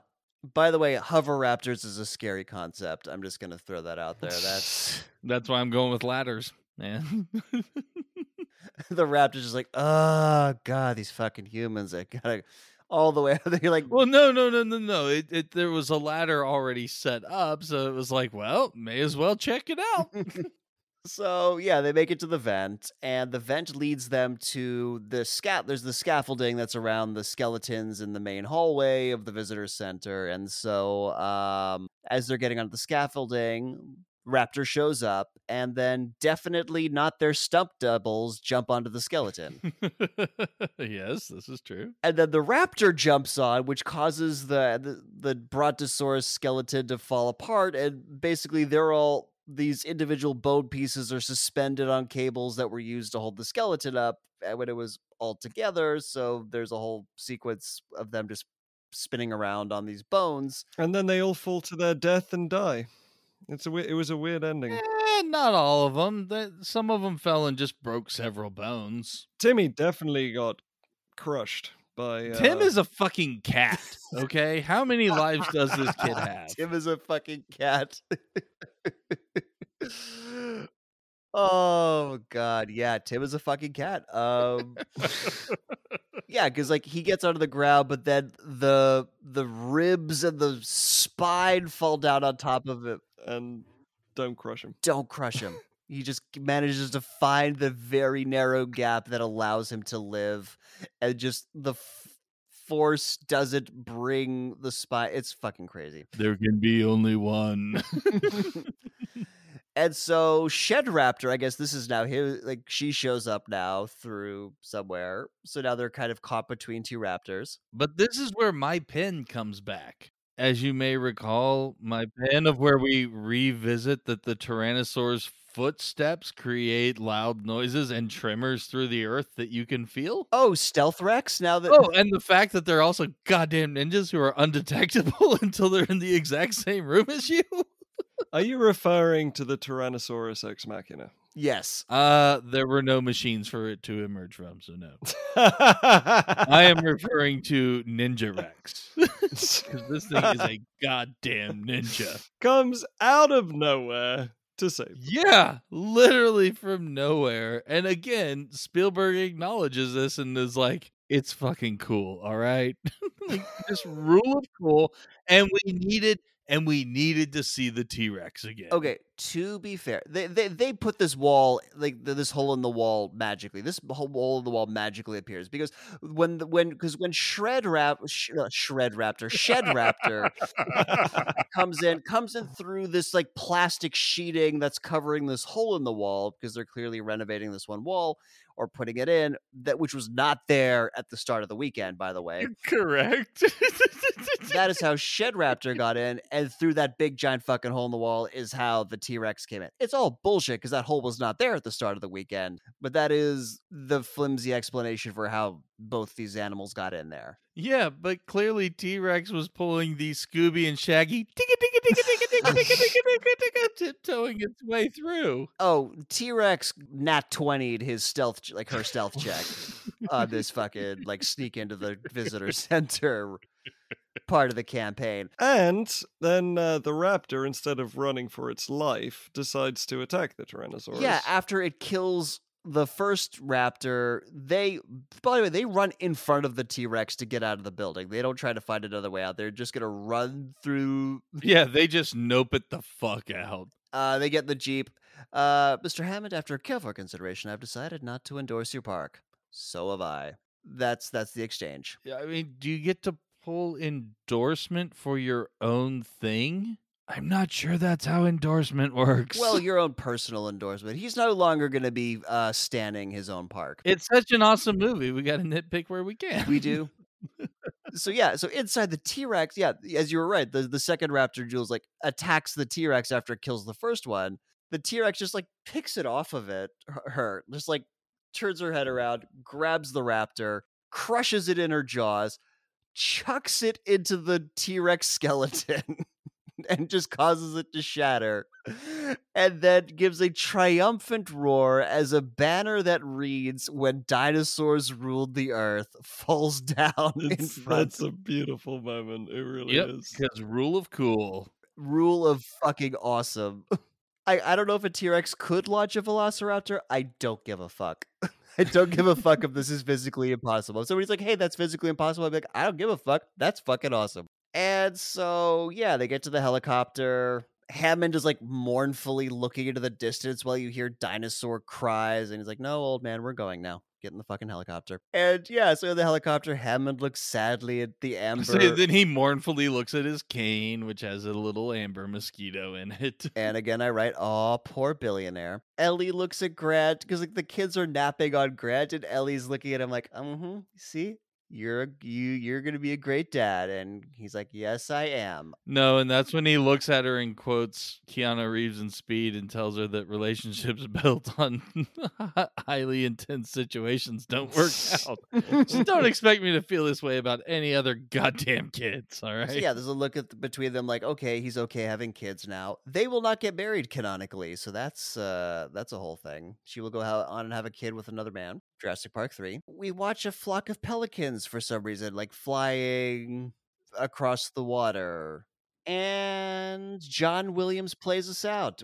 And I wish I could just say that so many more times in my life. Just Yeah. walking outside to take out the trash, John Williams plays me out. I It's- just wish It's so beautiful. I, I almost missed the riding off into the sunset cliche. And that was Jurassic Park.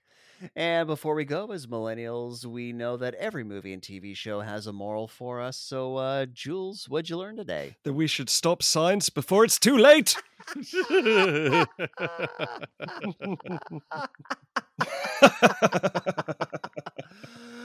oh, God, science will kill us all.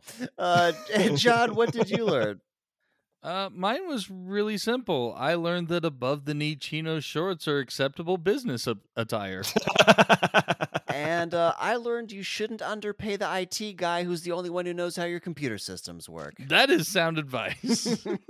And before we go, we of course need to tell you what we're doing next time. So, John, what do the folks at home have to get wound up to? oh, wonderful tale of whimsy and imagination with Toy Story. Uh, John, uh, do you happen to have a, a review to get us all excited for for Toy Story? I have a review from the one and only Robert E. Lee. I don't normally call out who writes the reviews, but this username was it was very important that you have this for context. Like William T. Sherman, but worse. This film fills me with more rage than the burning of Atlanta. I can't believe this was a movie that was actually made. Although Buzz Lightyear can take me to infinity and beyond. Robert E. Lee also wrote. Hold on. Robert E. Lee also wrote, wrote a review for Resident Evil that says this film is more embarrassing to me than the Battle of Gettysburg, and that's saying something.